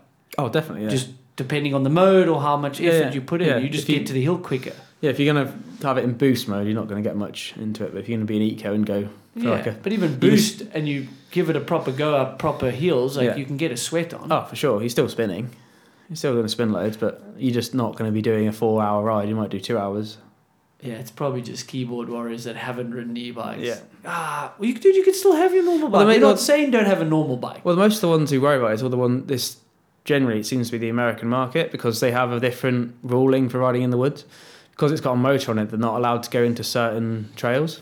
Yeah, certain they have a big problem with that. So they're getting a bit awkward on it because obviously they get like the Sur-Rons and motorbikes. Oh yeah, they go ride the mountain bike trails, but because it's got a motor on it, they still get pulled up, so they can't ride it. Even though it's a pedal assisted, they're not allowed to ride them on some of the trails in the states, Yeah. which is the main sticking point for those guys. That's why you get quite a lot of the keyboard warriors from. If you look on Pinkbike, most of them have got a little US flag next to it because they're all Oh, I'll have to look next time. Mm. That's funny. Yeah, that would probably annoy me if I couldn't ride it everywhere. Mm. And like, I don't know, it just gets more people out on bikes. What Yeah. a cool sport. How, You how many like forty-year-old guys are now cruising, or guys and girls are cruising on an e-bike? Dude, I'm 38. Why are you? Why are you gonna do this? I said forty, so you're, Oh, you're still. okay, out. I'm 38, so Yeah, I'm not one of those guys yet. Yeah, are still out cruising and doing loads of laps. They're just on. Most of them are all to be on The e-bikes. best thing uh, in my shop, guys will come in like, right, can we have this debate? I said, what about? No, like the e-bike versus normal debate. I said, I don't think it's a debate. No, Like, what do you want to do? I want to ride. Do you have time? No. Do you enjoy hills? No. I was like, why are we having a debate? yeah, If you can afford it, they are more expensive, but over time, I think it'll even out. yeah, and you'll get more. And you can have more happiness Yeah. and blah, blah, blah. It's like, oh, Your missus might not be as happy at the price tag, but yeah, they're definitely a little bit more. I think, I mean, it'll probably level off a little bit, but you've got more technology in it. Hmm. well, it's like most most people buy. Well, from what I can tell, buy a bike and then they instantly upgrade it with new handlebars and new stuff. So why do you need to buy the ten grand one when you're going to get the same amount of battery power out of the ten to five grand one, and then you're going to kit it out anyway? Yeah, that's fair. Exactly. Um, well, we just said it. You're on a 2016 bike, Mm-hmm. performing, Yeah. having as much fun. So I don't think people should get too wrapped into it, depending on their budget. But yeah, it is it is fun. But um, what's interesting to me is like chatting to you and okay, we talked about this bike thing, and I think you're handling it very well. And obviously, like if you can't control control it, what are you going to do? Mm-hmm. put your head down, be as good as you can be. Like they say, there's a saying, you know, it, what is it? If you're that good, they can't ignore you or whatever it is. Yeah, yeah. So you just fuck. Let the riding do the talking, right? But slope style and free ride versus downhill, we were having a conversation. I don't think that many people are aware how tough the industry is for this kind of niche sport. So when you're on a downhill team and you make it to a certain level, so you got third, right? So that's a podium. You would 100% be on a factory team. Or if you're a privateer now, you'll be on a factory team next year. You Yeah. would have be, had a contract in your email Yeah, box yeah. already. And with that contract comes a salary, a bonus schedule. Those vary depending on you know how you structure that, and then they pay your expenses. So they say, cool, you're going to all the World Cups, you're going to three Crankworxes, you can do your national champs, whatever. Like it's in the contract. So they set a budget. And then they pay for your flights, they pay for your food. There's a swan year, right? That's on the downhill world, cross country world. Yeah, Salary based sport, we can maybe get into the prize money. It's not a prize money based sport, even though I think that should be higher. mm-hmm.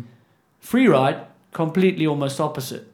You say there's probably only a handful of guys that have some sort of maybe contract that includes this travel budget and expenses. yeah. So I'd, I would say that's the especially for the Crankworx stuff. I'd say it's probably 50-50 split for the slope style. The, the amount of guys that are up and coming kids who are using their life savings to get to the event. and then they're not going to get on the podium. Or they might get on a podium, but they're going to be mid pack, and then the prize money doesn't add up. So I got third place at Crankworx, and after all the taxes and some other things that I don't really want to get into because it just doesn't make sense to me, but um, I ended up with about three thousand pounds from what started off on the check as saying seven and a half thousand dollars, which basically covered my flights and my food for that week, and I got third place. Yeah. So and have you got some sponsors that have bonuses for that I have- result? I have a couple. I have one sponsor that gives me bonuses, so I'll get like another. I think it's a. You don't have to tell me. I'm I, just, I, it's numbers. I don't care. It's money. If I don't tell people, then they're not going to realise in the next next generation. fair so enough. I think the more we open it up and speak Yeah. about it, yeah, the next generation might. Yeah, exactly. yeah. So okay. I, I, I get I think like a thousand. I think it's a thousand euros for a third from one company.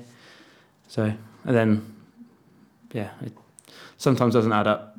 no, Yeah. definitely not. And you're risking in a life very, and limb. I'm in a very lucky position to be at the events and competing and riding for a job. I can't complain, but I'm risking my life for what sometimes seems pennies. Yeah. Well, I just think like it would be really cool if it was more worthwhile, Mm. especially getting the results. Um, yeah, like in a meal, they might have a travel budget and a salary and stuff like that. Um, I guess there's just less going around in Mm. in slopestyle, even though it's a big event for at a Crankworx or on Red Bull TV. I haven't spoken to about the viewership. I don't know. I assume it's, I don't know what it gets good. like I don't know. compared to Rampage and stuff. No, uh, yeah, I don't know. To be honest. Yeah.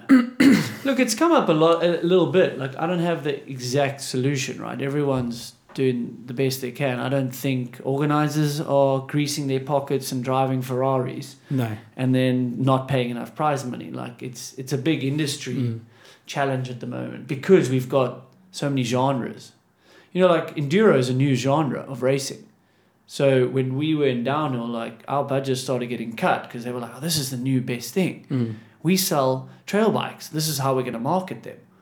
Whereas we spoke, there's other ways to market trail bikes Yeah, yeah. through downhill or even slope style or building Yeah, a brand. You know, um, and then that kind of, I think now the industry noticed like it's not the only way to sell a trail bike. Yeah. So the budget's kind of leveled off. And now you're adding ambassadors and Mhm. I don't know, all sorts of. all I, ju- it, I definitely think at the moment it's just everyone's still a bit lackluster after COVID and holding their cards quite close to their chest. They don't know what's going to happen with the climate, the yeah. economic kind of stuff. So hopefully something will come around. No, but I mean, I appreciate chatting about it because I don't think all of us even I'm, know I'm, the extent I'm an open book. I'll, I'll Yeah. tell you, I don't care. there's literally athletes at the top level of the sport losing money going to an event hmm but getting a podium. Something has to change. Mm. as in a general, not for Tom Isted, that does need to change. But like in general, you would hope there's a way to change that You think so? because like without the athletes, there is no event. Yeah. There is no show. No. Without the event organizers, there is no event. Of course, without broadcast, it doesn't get the reach it needs to get. But that's that's a key component that I think needs to be fixed for sure. Like prize money hasn't increased enough over time Mm.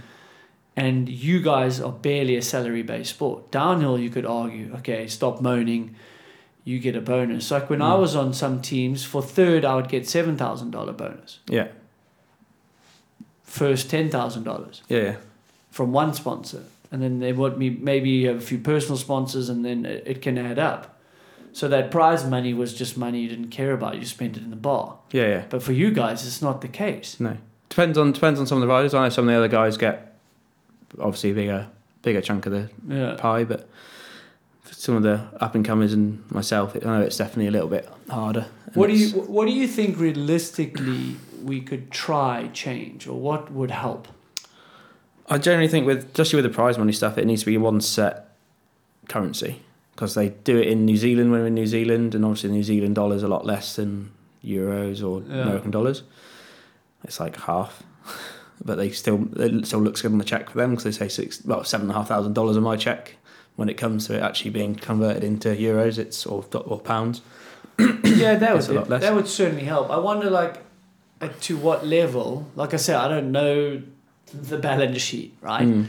But like, who should get at least their expenses paid? Like fifth, tenth, maybe like the top ten in the world should at least get enough money if they were having to pay themselves there because they, they get you. Let's So I look do at get it you a like- hotel. Yes, They do give you They do give us. They, we get a so lot. this yeah. is not a They're not- bitching No, session. no. The one thing that I find, so for how I look at, I look at it slightly different to some people, is that obviously the top ten guys in the world, top six guys, whatever it's going to be, obviously deserve what they're going to be getting. But then they've got travel budgets from companies that are going to pay for them to be there. The up and coming kids who are trying to, who are going to be the next generation, aren't getting that. Why are they not being supported? Why are they not going to get okay? You're not getting paid hundred thousand euros a year we'll help you get to the event. We'll subsidise some of your costs to get you there. Because it does, like, we got to go to New Zealand last month, wait a month, and go to Australia for Cairns. And those flights at the moment are like nearly two and a half thousand euros Is it? each. Yeah. So how how many eighteen year old kids do you know that are self funding five grand for two events? And that's just on flights before you got to pay for all your food and breakfast and everything else. Yeah. It turns I in- wonder if they even know like how much just having food cover would like help. Mhm. I don't even know if that discussion has happened that they'd go, Oh, it- shucks, that is quite big to you. Yeah, it Uh, happens, but they don't. Sometimes it just doesn't some of some events it does happen, and they organise it amazingly, and you get breakfast and dinners and lunch and everything organised. And then sometimes you just get there and they're like, yeah, cool, there's your hotel. And you don't get any other support when you're trying to compete at the highest level, and you've got to be running about wor- worrying about where am I going to go for lunch, and is there a restaurant that's not going to be a thousand euro, a hundred euros per meal? Yeah, it all adds up. Mm. I don't even know where to start with solving it. You Mm. know, It's a hard one. it's super hard. Obviously, Mm. the brands um, they decide who they invest in, and then they use that for marketing. So that's part of their Mm. budget. And then the event, like, I guess they'll be. Like, if you're not happy, the next kid's Yeah. happy to uh, yeah, there's always someone else. parent for a loan or. Yeah, there's always someone else on the he's willing to ride, so you gotta just get on with it. It's just super cutthroat, isn't Mhm. it? It's crazy, yeah. It's just always kind of been like that. But it'd be cool to see some change. And I, and I, like I said, I'm not shit talking. I have people on that make. We all have opinions. Yeah. But I think we're bringing. Oh Some yeah, solu- definitely just opinions. I think it's just if you only have an opinion and don't try for a solution, that's not a good place No. either, right? So my solution would be somehow to find ways to maybe supply, like you say, subsidize some of the flight, or like, is there a way to go to the tourist boards and say, Mm. do you have connections with airlines? Can you guys get discounted flights yeah. for ten athletes? Mm. That would be cool. I don't know if it's possible, but there's a potential solution. Yeah, we don't care. Can we you use your network, which is bigger than ours? Yeah. You, you're working with the tourism board of New Zealand, for instance. Yeah. You know, or Innsbruck. yeah, or Do you Australia guys have or- a contact with Austrian Airlines? Cool. We got ten flights. We're allowed to do a discount. I don't know what it is. Yeah, yeah. Because they do get help from tourism board and the hotels, which is great. Mhm. Um, but that would be cool to offset some costs. You know. We don't want to be in first class. We're not that fast. We just want to get there and not be, not already be stressing that you've lost half your life savings most of the time. That's tough. Does that Mm. does that add to the pressure of performing at the event? It You does for for some? for me. For me now, it's just part of it. I think that I know that it's just going to cost me an arm and a leg to go, but I love it that much. I'm going to keep doing it. But at some point, it gets to the point like you want to buy a house and start planning for the rest of your life, and you're spending a house deposit every year on flights to events. That it just starts going. Okay, when do I need to? Well, I think top 10 in the world in a sport that is getting millions of views on YouTube, like a Darkfest. Mhm. It's getting a hell of a lot of views on Red Bull TV. I think it's only fair that you make some sort of positive wage at the end of the Mm. year. Yeah. Like I don't, I don't make. I wouldn't say I make bad money. I, I'm, I'll tell you, I, I make for about forty thousand pounds a year. But when I'm spending twelve thousand pounds a year on flights and travel, Yeah, but 40 like net or that's just uh, to that's that's to just that's, that's net. That's like in my bank before ta- before tax. yeah. So I get twenty. And you've taken the expenses off that. that's that's all the money that comes in for me is about forty. And okay, but then I've you got, still got to take then I've got to expenses do my expenses out of that as well. So that ends up being probably twelve thousand. Then I get tax on forty to start. So that's twenty percent off that. No, but you get taxed after your expenses. Surely. No, uh, yeah, but only to, a cer- only to a certain amount. It's weird. I'm not an accountant. No. Should- I'll help you with that. Yeah, it doesn't. Sometimes it doesn't work out. But No, no, no. There's uh, different rules in different countries. Yeah. But okay, so whatever. Then- Give or then- take 25, 30 net. yeah, but the then I've got to, then I've got to now currently buy my bikes as well on top of that. Okay, but what is a manager wage at Tesco's? I don't know. Probably about probably around that, less than that. I would have thought. Yeah. There's just a disconnect, but like it's just I don't know how to solve I'm not. it. I'm not complaining. No, I know I'm you're not making. I'm making. I'm, I'm. I'm living the best life I've ever lived. I'm riding my bike free and No, no, it's like like, it's your choice, yeah, right? yeah. We're just talking about the facts. You've only been like super humble and positive about Mm. everything. I think it's awesome, and I think you could argue you're five years in. Mm. It might take a few years to get to, you know, Sam Reynolds' name is quite household now with running Darkfest and, and years of slopestyle and then Yeah. the Rampage. Oh, okay. And your name's going to be more at the top of people's minds after a Crankworx, after another Darkfest, you know. So it does take time, and you've never come across complaining to me. No. I'm just looking at the industry as a whole, comparing it to down or comparing to this. Yeah, yeah, yeah. yeah, it just makes me think, and I think there are some solutions somewhere that can make it better. Hopefully. Or, but I mean, dude, there's other sports even worse. Have you watched some of those Olympic documentaries? Oh yeah, some of them are insane. Like, Have you seen that? yeah, some of them are don't. Like Don't you go to any- the Olympics, if you don't get a medal and you get like fourth, like you are losing money in over four years. And Yeah. You're at the top of the sport in like some sort of track and field, Oh yeah, even at like the American level. yeah. And then you're There's just on this conveyor belt, right? instantly on to the next one. Yeah. Next, there's a younger person. Well, it's something I did think about not long ago. It's like if you think about like football, well, soccer for the rest of the world, um, they they have a quite a short career span, getting paid obscene amounts of money, and then they retire, and they drop off, and the next people come in. It not saying names, not saying anything. You seem like some guys in the mountain bike world seem to be living off their name from ten years ago and still taking some of the biggest contracts that are available because their name was someone was something big five ten years ago, and that's kind of for me sometimes seems like it takes away from the next generation that can start building up. building a name. Yeah, Yeah, you you're totally right. Like it, it's um, so some people look at Hans Rey, right? Mm. He's 57, and even me, like I know him well, been in the bar with him, ridden Mm. with him. Like shit, he's still doing this. Is he detracting from someone? But after chatting to him, because he's reinvented himself and he's learned where to add value, yeah, he's like selling bikes to a different demographic. Mm. To someone like you or even I, I'm selling to also a different yeah, yeah. demographic. But you're right. If you're not, there are. I, I think sometimes there are people freeloading though, and not, you know, reinventing themselves, seeing where I can add value. They're like, Mm. okay, well, look, they've earned it. So if the industry's still paying it, Yeah, yeah, you know, right, yeah. what do you yeah, do? fair enough to them. I'm not. I wouldn't.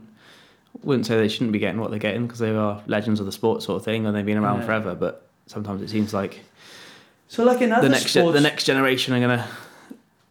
Some of the talent's gonna drop off because they just can't afford to do it yeah. because there's just not money in it for them. They're gonna have But to I mean, it's good to normal- talk about it because maybe some kids like it's not worth it. Mm, Sometimes you got to know when to cut your losses. Like, there's not even a big enough salary mm. to do it. But Well, it like, is an least- incredible life though to travel Oh, the yeah. world, ride your bike. Like Yeah, can't, I wouldn't, you wouldn't I wouldn't complain. basically would do it for free as well. So Yeah. That's the other challenge. Yeah. That's also sometimes I hear people say, "Why are you com- like ping pong? Why would you complain? Like you're getting to ride your bike around the world. You know, out, it's like yeah. a jealousy thing. It's like, yeah, dude, but he's put his heart and soul into it. He's Yeah. risking life and limb, Mm. and you're getting a wage. Not, it's not fair. No. But I don't know, like the broadcast right, like in football and stuff, all these teams and like Formula One, you hear so there's all those sponsors, but then the the series, because they're selling the TV rights, pay the teams depending on where they finish. Yeah, yeah. And like if we're not selling enough of that advertising rights, it's not going to come back into the Mm. sport. I wonder with ESO and Discovery if the long term plan, just like it's a different thing, like downhill. Yeah, yeah. I wonder if they're going to be able to bring some of that outside industry money in. You'd hope so. Be nice if they did. Yeah. Be definitely a bit different than being quite the monopoly that it was before. You think it'll be I, I think before it was a bit of a monopoly. in terms of? It was just one company had the rights to everything, and if you don't get on with them or they whatever they said went. Yeah, fair enough.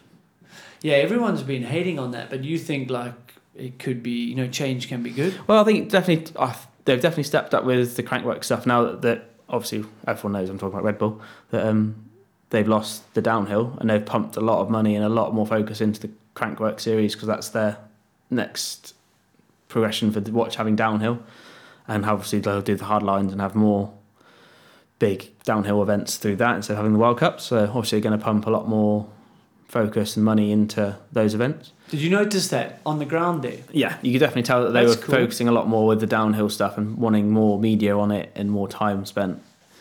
And they had so there's a lot more photographers and stuff there to make sure everything got captured and everyone was happy. But hopefully it doesn't go too far and they start trying to control it too much because they seem to always want to make the broadcast shorter and because people's attention spans are less and less. Then puts even more pressure on us guys competing if it's suddenly starts raining and they're like, oh, another wind hold and like we got to kind of cut the broadcast. We'll get rid of some like cut some riders' views, which I know has happened before with Crankworx. Is that they would oh go to our break and people's runs wouldn't even get filmed or be broadcast, which is just gets a bit politics, isn't it? Yeah. Shame, like if you're selling that to your sponsors, but then Mm. you weren't on the live. Yeah. you were good enough to be on the live, and then there was like a time. Well, if you're in the contest, you think they'll broadcast it, and they're like, "Oh no, we went to advert break, and here's the highlights from so and so's video," and it's just like, cool. Hey, at least your sport's only 40 seconds long. So, I mean, I hope our attention Yeah. going to be 40 hours. We're an hour 30 in. I wonder if people still listening to this. Mm. Podcasts are interesting, though. Like the retention rate of a podcast. Have you seen it compared to YouTube? Oh, but it's insane. It's quite I think it's more because with a podcast, you're just listening to it. People will just put it in headphones and carry on the rest of their day, or they'll go to the gym and do a workout, or have it on while they're just doing normal work around the house, sort of thing. Mm. Not or like driving. You chuck a podcast. Yeah, on you can do it as a secondary activity. Yeah, yeah. Like wash the dishes and listen to Yeah, a podcast or clean the garage, Yeah, yeah. drive. So you were open to it. You're like, right, coming early. I want to take in the sights and sounds. Let's play some golf. Let's do a podcast. Yeah. Not all riders are like that. Do you listen to them yourselves? I I I listen to quite a few. Like I do all the, the just Gypsy Tales, the motocross stuff, and like obviously Joe Rogan's one of the bigger ones, and then a few of the BMX ones from back in the day. And yeah, Yeah. I do listen to quite. What do you enjoy about them? I listen to most of them when I'm driving, just because the radio's shocking at home. I don't want to listen to the same four songs on repeat for a full day. And I just try and bring in as much information as I can. Yeah. Like I'm at the age now, I want to try and learn as much as I can when I'm not doing stuff. So if I can listen to a podcast and learn some interesting facts about something, especially during the whole COVID stuff, and you could, no one was giving giving you out proper information from some sources, and some sources were giving you as much information as they could. It was good to We haven't Sure. even tackled that topic. I assume you listened to quite a bit of Joe Rogan Yeah. during COVID then for some of your Yeah, yeah. information. I think Gwyn did as well, to be fair. Uh, so it was pretty cool to see. But Mm. yeah, you do you find you're a little wary of sharing some of that stuff, having a following and, and things like that? Oh, definitely. Because if you start getting all politicsy on Instagram and YouTube and stuff, you get flagged up and stuff. And some some of my sponsors don't want you doing it. Have you had any conversations with any No, of them? but it's just all- assume like it's in. I'm the in- same, I kinda yeah, know, like, in ugh. like in contracts, it says don't get, don't be pre- preaching. Basically, don't be trying to force your politics on other people. shit, I think most human beings should sign that contract. Mm. Hey? like that that was one of the most interesting times. What was one of the better things that happened for you because of that? The best thing, well, well, especially in the UK, we were lucky enough because I was doing a job that was outdoors. I could still kind of just carry on working during the first full lockdown we had at home, and having a full summer at home for the first time in ten years was quite a blessing Why in you could disguise. still go really. biking doing that like hour yeah, because it was out- exercise out- thing. yeah, and because it's my job, I could just go and ride, and it was fine. That's and- incredible. Yeah, so I just carried on as normal, but just obviously wasn't travelling. But then the next year, travelled as much as I did in a normal year, but just had to do loads of quarantines and Dude, how horrendous the hoops you had to jump through. jump through quite a few hoops. Yeah, What Did- was the longest quarantine? Did you did the I did- quarantine in New Zealand. I did the two week in New Zealand. Yeah, two the- weeks two weeks, and I was only in New Zealand for ten days. Of, before the event. You had to do two weeks, two weeks in a in a- hotel. yeah, and then I was only free for ten days, and then I had to go home. And then you quarantined on the way back as well, didn't you? No, luckily not. No, because it's New The Zealand. rules were a bit yeah, different. because New Zealand was like there was nothing there. They're like, okay, cool, you can just come back in and get on with it. At least you had that. So Yeah, you have to sit in a hotel for two weeks Two weeks, yeah. before you go Hmm. and compete uh on the world's biggest event. That's hilarious, eh? And the first thing I did when I got out was when and played golf. We're gonna have a golf podcast. Why? What is it? Because people must be like, "What are these dickheads in this golf thing?" What do you? What for you? What is it about golf? Well, I, I'm just competing against myself more than well. You can riding, you're riding, you're playing with mates. So it's still just a good laugh and a, having a joke and a giggle, but you're just competing against yourself still, and it's just completely different, like tempo to it. Where obviously riding is flat out, 110 percent, your heartbeat's maxed out. Where golf is calm, slow yourself down, be relaxed. Well, you if you're able to do that, it Yeah. would be good. Yeah. Yeah, definitely didn't shank if you yesterday. No, I definitely didn't have my ankles almost hit off. I um, I think it's one of the most unique things, and only once you've done it or like the the bug is bitten a bit will you understand this comment. Is I think it's one of the few games or sports that in your two hour nine holes or your four hour eighteen, you'll have every emotion that you are handed in life, you'll have in that four hour stint. Oh, definitely, yeah. Every emotion Yeah. anger, frustration, pure joy, happiness, contentment. Smugness. Yeah, smug. When you outdrive your mate by 20 Yeah, yards. Um, and then you get humbled. You Yeah. drive it down the fairway 300 yards, and then you get near the green, and then you chunk one and you can't hit it one foot, Yeah. and you'll be humbled. The minute you think you've got this game tamed, you just get humbled. And I Mm. think in life, if you get complacent or think you've got life Mm. tamed, it'll humble you.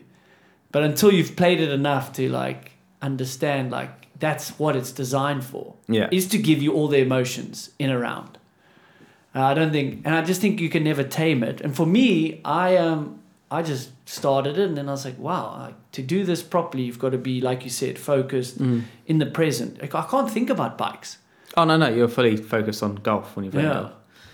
And it just definitely gives you a sense of, um, what's the word?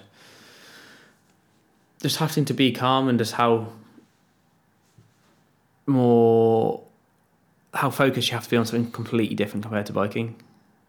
It just, it's a nice balance, is the way I describe it. It's a good balance to have of flat out compared to, like, I describe it as it's like biking is metal music, golf is classical Totally. two completely amazing different things, but you need the balance of the two. Do you think you can take some of the golf into this extreme side, or do you just think like to do what you do, it's just metal? Like you Uh, have no, to no. just be metal. No, it Or do you definitely think does. you can be like, okay, you to be, know, it's just to be calm and relaxed is the main thing I try and take over from golf to. Yeah, Yeah. to biking. Yeah. You, you see yourself doing that this day, these definitely days. for slopestyle, yeah. Really? That's have to be able to calm down. Well, what what's the old uh, quote that from Michael Jordan about golf? Obviously, the basketball player, but now is more of a golfer than a basketball player. That he he learned to go fishing to learn the patience for golf. Is that what he said? Yeah. He learned fishing, so he knew that he could sit there for two hours and not catch a thing, just so he could be patient for golf.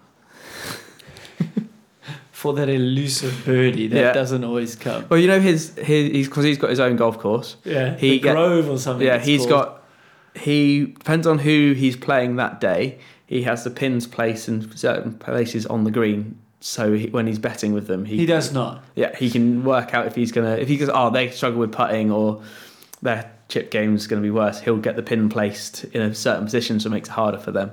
I've heard he stroke, yeah, like certain strokes are near the end because he knows like that's normally when the betting and gambling's getting the biggest. Yeah, yeah. And then he has, you know, because he's not a scratch. He's I don't Yeah, know what he is, five or six or four, three. I don't know. Yeah, yeah, yeah. He has some help at the end, like so Rickie Fowler and stuff's like, yeah, I can never really get him because he has this help Yeah, at the end of the course. And I know he's, he's he knows how to make par on that course, so it's like a net birdie. yeah, so, yeah.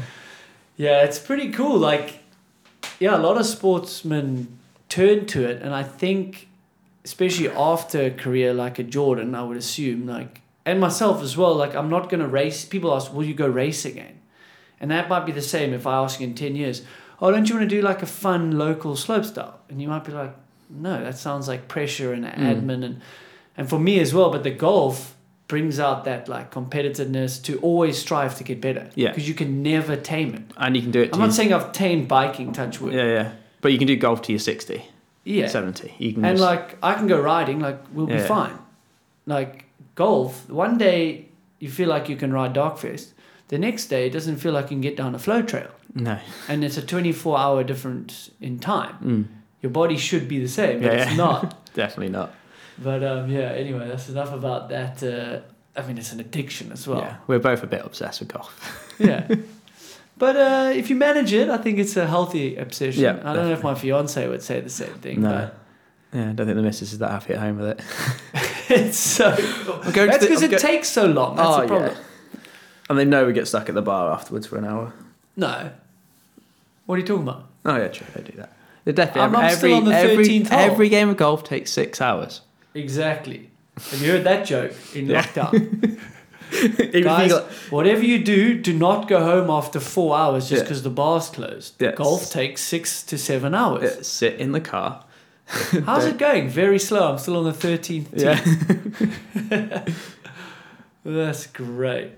And um, we spoke a little bit. Like, do you you've thought already about like slope style longevity? Like, Yeah, I definitely know that I'm at the. Well, I was the oldest guy at Rotorua. Really? Yeah, I was the oldest. I, was, I think there's one guy. Oh, Simon Godziek would have been older than me if he was there, but he had, he had other things he had to do, so couldn't come. Sadly, I love watching Simon ride. Mm. Um, but I definitely can see myself moving towards the big bike stuff, like the Proving Grounds, or even potentially Rampage if I could get an invite for that. But definitely, You do- fancy that? Like Yeah. a new challenge like that? definitely, yeah, it'd be a nice change. And obviously, the big bike stuff s- seems to be where I seem to do well at anyway. So definitely be a fun, fun change. Well, we might have to get you a big bike sponsor then. Don't Just- know just a bike I don't know if the bike's going to last all these events. Hopefully. Luckily, I'm not the heaviest guy, so they don't take that much abuse. well, what do you weigh? 70 kg. You're lighter. You are literally lighter than me. Mm. There's only a few people in biking. You're six foot two, though. I'm only like four foot. One eight five me- centimeters. Is that? I think it's six, Six one? foot. Six yeah, six two? one, six two. I don't know how to do the conversion. How many yeah. stone are you? Uh, I am about. T- uh, Do you like even bang know? on? T- bang on like ten stone. Or like what? That is that the most pointless measurement Oh yeah, who? Who? world? Yeah, Like which stone? How much does a Yeah, stone which- weigh? Where did you find the stone? What's it? What do you mean? Yeah. Granite stone? yeah. Sandstone could be anything. Different weights. Who knows? Yeah. Point. It is a pointless old British thing, definitely. What else is pointless that the Brits do? Minus tea. I like a good cup of tea. No, that's not pointless. I know that's what I'm saying. Minus the tea part. We moan a lot for no reason. You guys fucking do moan. We're good at it though. You shit hot at it. Yeah. You shit hot at being negative. but there's like a, such a more- level of sarcasm and Oh, yeah. humor in the moaning. Yeah. My brother should be English. If you hang around my brother enough, you'll be like, wow, he moans. But it's like funny moans about funny shit as well. Pointless stuff that you know you got no control over. You just got to moan about, like Yeah. like English people moaning about the weather. Yeah. We have no control But over like, it. We're gonna moan the over weather's it. been like this since the dawn of time Yeah. with this shitty mud island. What, do, Yeah. what are we talking about? Hey, I love going to England, so I hope any listeners don't. I'm not shitting on it. Only in summer, though. I love the pub scene. You know the yeah the hmm. banter. Oh, yeah. getting to know Brendan's mates was like UK banter is some of the best, definitely some of the best banter in the world. yeah Like just the most sarcastic. Like nothing is how it seems when you come to UK banter. Like we're never nice to each other. no. It's always you can never like oh that was cool. It's like yeah, if you witness a group of friends that are good at the banter, yeah. you would wonder if they're friends. Yeah. You'd be like, are these are their enemies? Why are they even hanging? Like, why do you guys hang out with each other? You're so nasty to each other. Yeah. But I think it's also good because you like trim each other down to size. Oh yeah, you keep you- keep yourself. You, no keep- one no one get big headed when No, with it's UK great. boys. which is really good. And I noticed that around Brendan Mm. stuff. You start poking your head up, and it's like chop that straight down to size. Yeah, No, no, you can't do that. you are not anything special. no, Yeah, that's freaking brilliant. I think. it's the more funny when I do like because when I go to the comps now, it's like the only UK guy there is usually Chopper, the judge, Yes. and uh, hopefully you'll get him on at some point soon if he actually answers his emails. Yeah, if he pulls his finger out his Yeah. ass. No, we are due. Chopper will happen. I'll make it happen. um, I think I've got a hell of a lot of respect for him, and his his banter is. is world class. Yeah. It is world class. So yeah, just like some of the other judges don't understand what we're talking about half the time because it's just just talking utter shit the whole time, and it's just nothing is how it seems. But it's good. It keeps the vibe good, you know. Yeah. Yeah, we've said it's moaning or negative, but I think there's always that level of humor to keep things light-hearted. Like Yeah. with the weather's so grim, Yeah, yeah, you got to joke bit of banter, Yeah, give the guy a bit of shit, and off you go for a ride. I get called out on it quite a lot at comps because I moan about the weather, and none of them really understand that I'm just being British. Yeah, So you're they're just doing like, it for the sake of it. yeah, doing it because it's what you got to do. But I think they've clocked it finally now. it only took them five years. yeah. And then it's like then the sun comes out. Oh my gosh, it's so it's well hot. Yeah, can't deal with this. I'm like, but you were just moaning about the cold. Yeah. Now you're moaning about the hot. Yeah. Which one? What do you want? just a moan. And then it's like, oh, it's pretty mediocre this weather. It's Yeah. not really hot enough, not cold enough. well, that's brilliant. Right, so you said the future may hold more big bike stuff. I think so. Yeah, Yeah, definitely see myself moving down that down that alleyway. that's wicked. And um, YouTube for you? I enjoy it. It's I I only do like one a week, so it's not too. I don't put too much pressure on myself for it. If I miss a week, it's not not the end of the world. I'm not going to Mm. cry about it. But I just kind of try and do content that I would want to watch. Mm. So I'm not just going to go and build like oh we went and tried to jump down this set of stairs or jump down. Like, I built a kicker. I built like I'm not going to try and do that. I want to do normal riding that I find interesting and people are going to want to watch. Yeah, so you like try to be authentic to what you do Yeah. or what you ride. I'm not gonna- I'm not- some value yeah. to people. Cool. I'm not going to go out of the way to like force a video. If that makes sense. Yeah, that was my worry with YouTube. Mm. It's like I didn't wouldn't know how to sustainably Mm. keep coming up with content. I don't know. I don't know how Sam Pilgrim does it. well, he's just a different kind of human. He is a absolute machine with it. It's insane. Yeah, he loves it. Yeah. He said he'd come on as well, so I'll definitely pick his brain about that. I've got a lot of respect for because it's a hell of a lot of work that I don't think people know or see, Mm. but you would. You've probably hung out with him enough. Oh, it's in, yeah. It, the amount, Um, amount of times he's sat on a laptop is Does he still edit his own videos? does it all himself. Yeah. Still, So he gets it's his his brother's around, right? his little brother films. So he gets Louis in to film. So he's got like another camera. yeah. So he's got his. Or that got- is the That is the cameraman. cameraman is Louis, and then once it's all filmed, Sam will sit down for four hours straight and edit it. Like the amount of times I've been to contests and we've gone out after the event and partied, and then we come back at two, three o'clock in the morning, and then he's like, oh, I'm gonna go edit for an hour. yeah, he's a And workhorse. Huh? Yeah, he's a machine with it. It's insane. Yeah, he said he'd come on, then he was like, no, he's got to do some extra videos in this week or the week we were going to record because he's going on a trip. Mm. And then obviously he'll get content on the trip, but he probably didn't want to have to edit and upload. So, yeah, it's a proper full time gig for him and it's paid off, Oh, hasn't it? It Yeah. really has. He makes some big bang from that, hey? Mm, Still as much like, what is the YouTube vibe these days?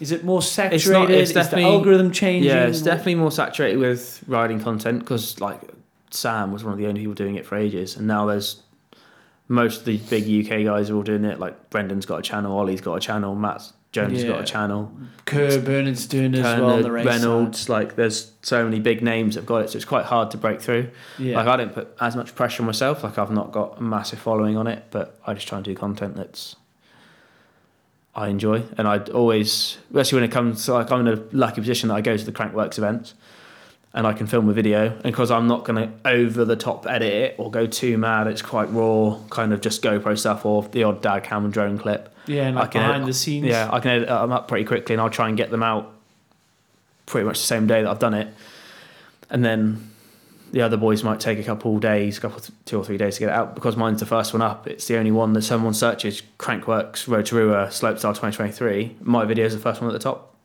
so as long as I can get it up quick So enough. what sort of views would those ones get to make So it the- like worth? What do you need to do to make YouTube somewhat worthwhile? Would you say? Oh, you want depends on how many videos you do a week, sort of thing.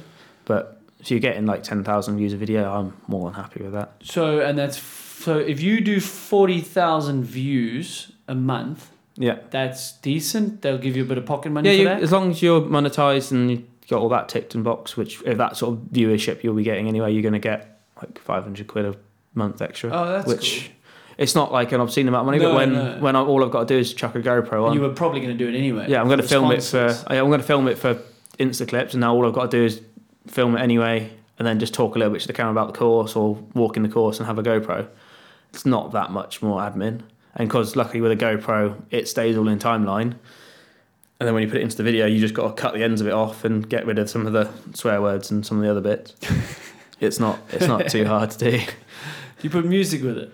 I do sometimes, depending on what it is. If it's like a really long downhill trail and it's like four minutes of just riding, you don't really want to hear. Yeah. Where do you find So- the music? There's a couple websites I pay for. One, I think it's Epic Sounds or something. Okay. Someone, literally, a company that Pilgrim told me to get. Yeah, and it's yeah. like I pay like eight pounds a month or something to have be able to use these free. It's a free YouTube yeah. song. But do you like picking the songs? I don't mind. It's it's another admin thing to have to go and deal with. So I usually just go like I'll spend like an evening and just go and find like ten songs, Yes. and then I'll use those for like a month or two Yeah, you're like, months. oh, these are usable. That's Yeah. true, like batshit. yeah, Yeah, that's that's probably. I kind of yeah. If I did one, I would do one here and there, and I was like, oh, now I gotta go find the music, like you Mm. say. But if you had ten just backlog, Yeah, yeah. oh, that song. yeah, that works. That works. And Yeah, it doesn't matter if you use the same one in a couple of videos. It's not the end of the world. But obviously, No. if you can use the same song for every single video, then it's a bit. People go, okay, I've heard this now. Well, wicked, man. I don't know if there's anything else, but I think we've got another tea time Yeah. to, to get to. But uh, Priorities. yeah, I think it's wicked that you were stoked to come on and uh, Thanks for having me. I've had, I've had a good laugh and some banter on and off the podcast. So yeah, Yeah. where where can the the listeners find you if they haven't come across your? So obviously, stuff. yeah, socials is Instagram, just Tom Isted, and then same for YouTube, and I think it's generally everything is under Tom Isted on everything. So Well, should be wicked. should be easy to find. Go and uh, by the time this comes out, you would have seen some crazy highlights probably from Darkfest, or at least some video clips. So give him some love. Tag some bike sponsors out there. I think. Oh, the amount I get on on stuff already is quite funny. What is it? Like, if I put a video up, people just tag bike companies under most of my Instagram Wicked. stuff now. We should get like a hashtag going. oh, that'd be great. Get hashtag get Tom a big bike sponsor. Mm, it'd be nice. Right, right, listeners, you know what to do. If you like the episode, leave a review. I read all those. Make sure you follow uh, the show so you don't miss an episode. To the next one, yeah, peace. Cheers for having me. I've always taken my health very seriously, but I must admit it's very tough to have a balanced diet every single day, especially when I'm traveling and on the road a lot. Then I found Athletic Greens. I'm so excited to partner with them personally and for this podcast. I actually started taking AG1 long before this partnership even came about. So, what is this stuff? Think of AG1 as your all in one health insurance. I know I do. I've never been one for taking a million different supplements or vitamins. What a mission. So, this is the perfect all in one solution. With one scoop of AG1, you're absorbing 75 high quality vitamins, minerals, whole food sourced ingredients, probiotics, and adaptogens to help start your day right. This special blend of ingredients supports your gut health, nervous system, immune system, energy recovery, and helps enhance your focus. It contains less than one gram of sugar, no GMOs, no nasty chemicals, artificial anything, all while still tasting good. What I find is it's beyond easy to use, and that's definitely what I need. All you need to do is mix one scoop of AG1 with water and take it first thing in the morning. After a long flight or travel, it is a must for me too. It's that simple. They also make travel packs, which I like to take on the road and to events. I notice a big difference when I include AG1 into my routine. I feel more focused and energized to get my day going. I seem to be more alert as well. Let's all be honest. We all know we don't eat enough vegetables or consume the healthiest meals some of the time, especially when we get busy. We all want something quick and easy, which will help us in life. AG1 supports better sleep quality, recovery, mental clarity, and alertness. Now, I don't care what you do, I think we can all agree this is super important. AG1 is trusted by many professional athletes and health experts. To make trying it easy, Athletic Greens is going to give you a free one year supply of immune supporting vitamin D and five free travel packs with your first purchase. All you have to do is visit athleticgreens.com forward slash moving the needle. Again, that is athleticgreens.com forward slash moving the needle to take ownership over your health and pick up the ultimate daily nutritional insurance. I'll link it in the show notes as well.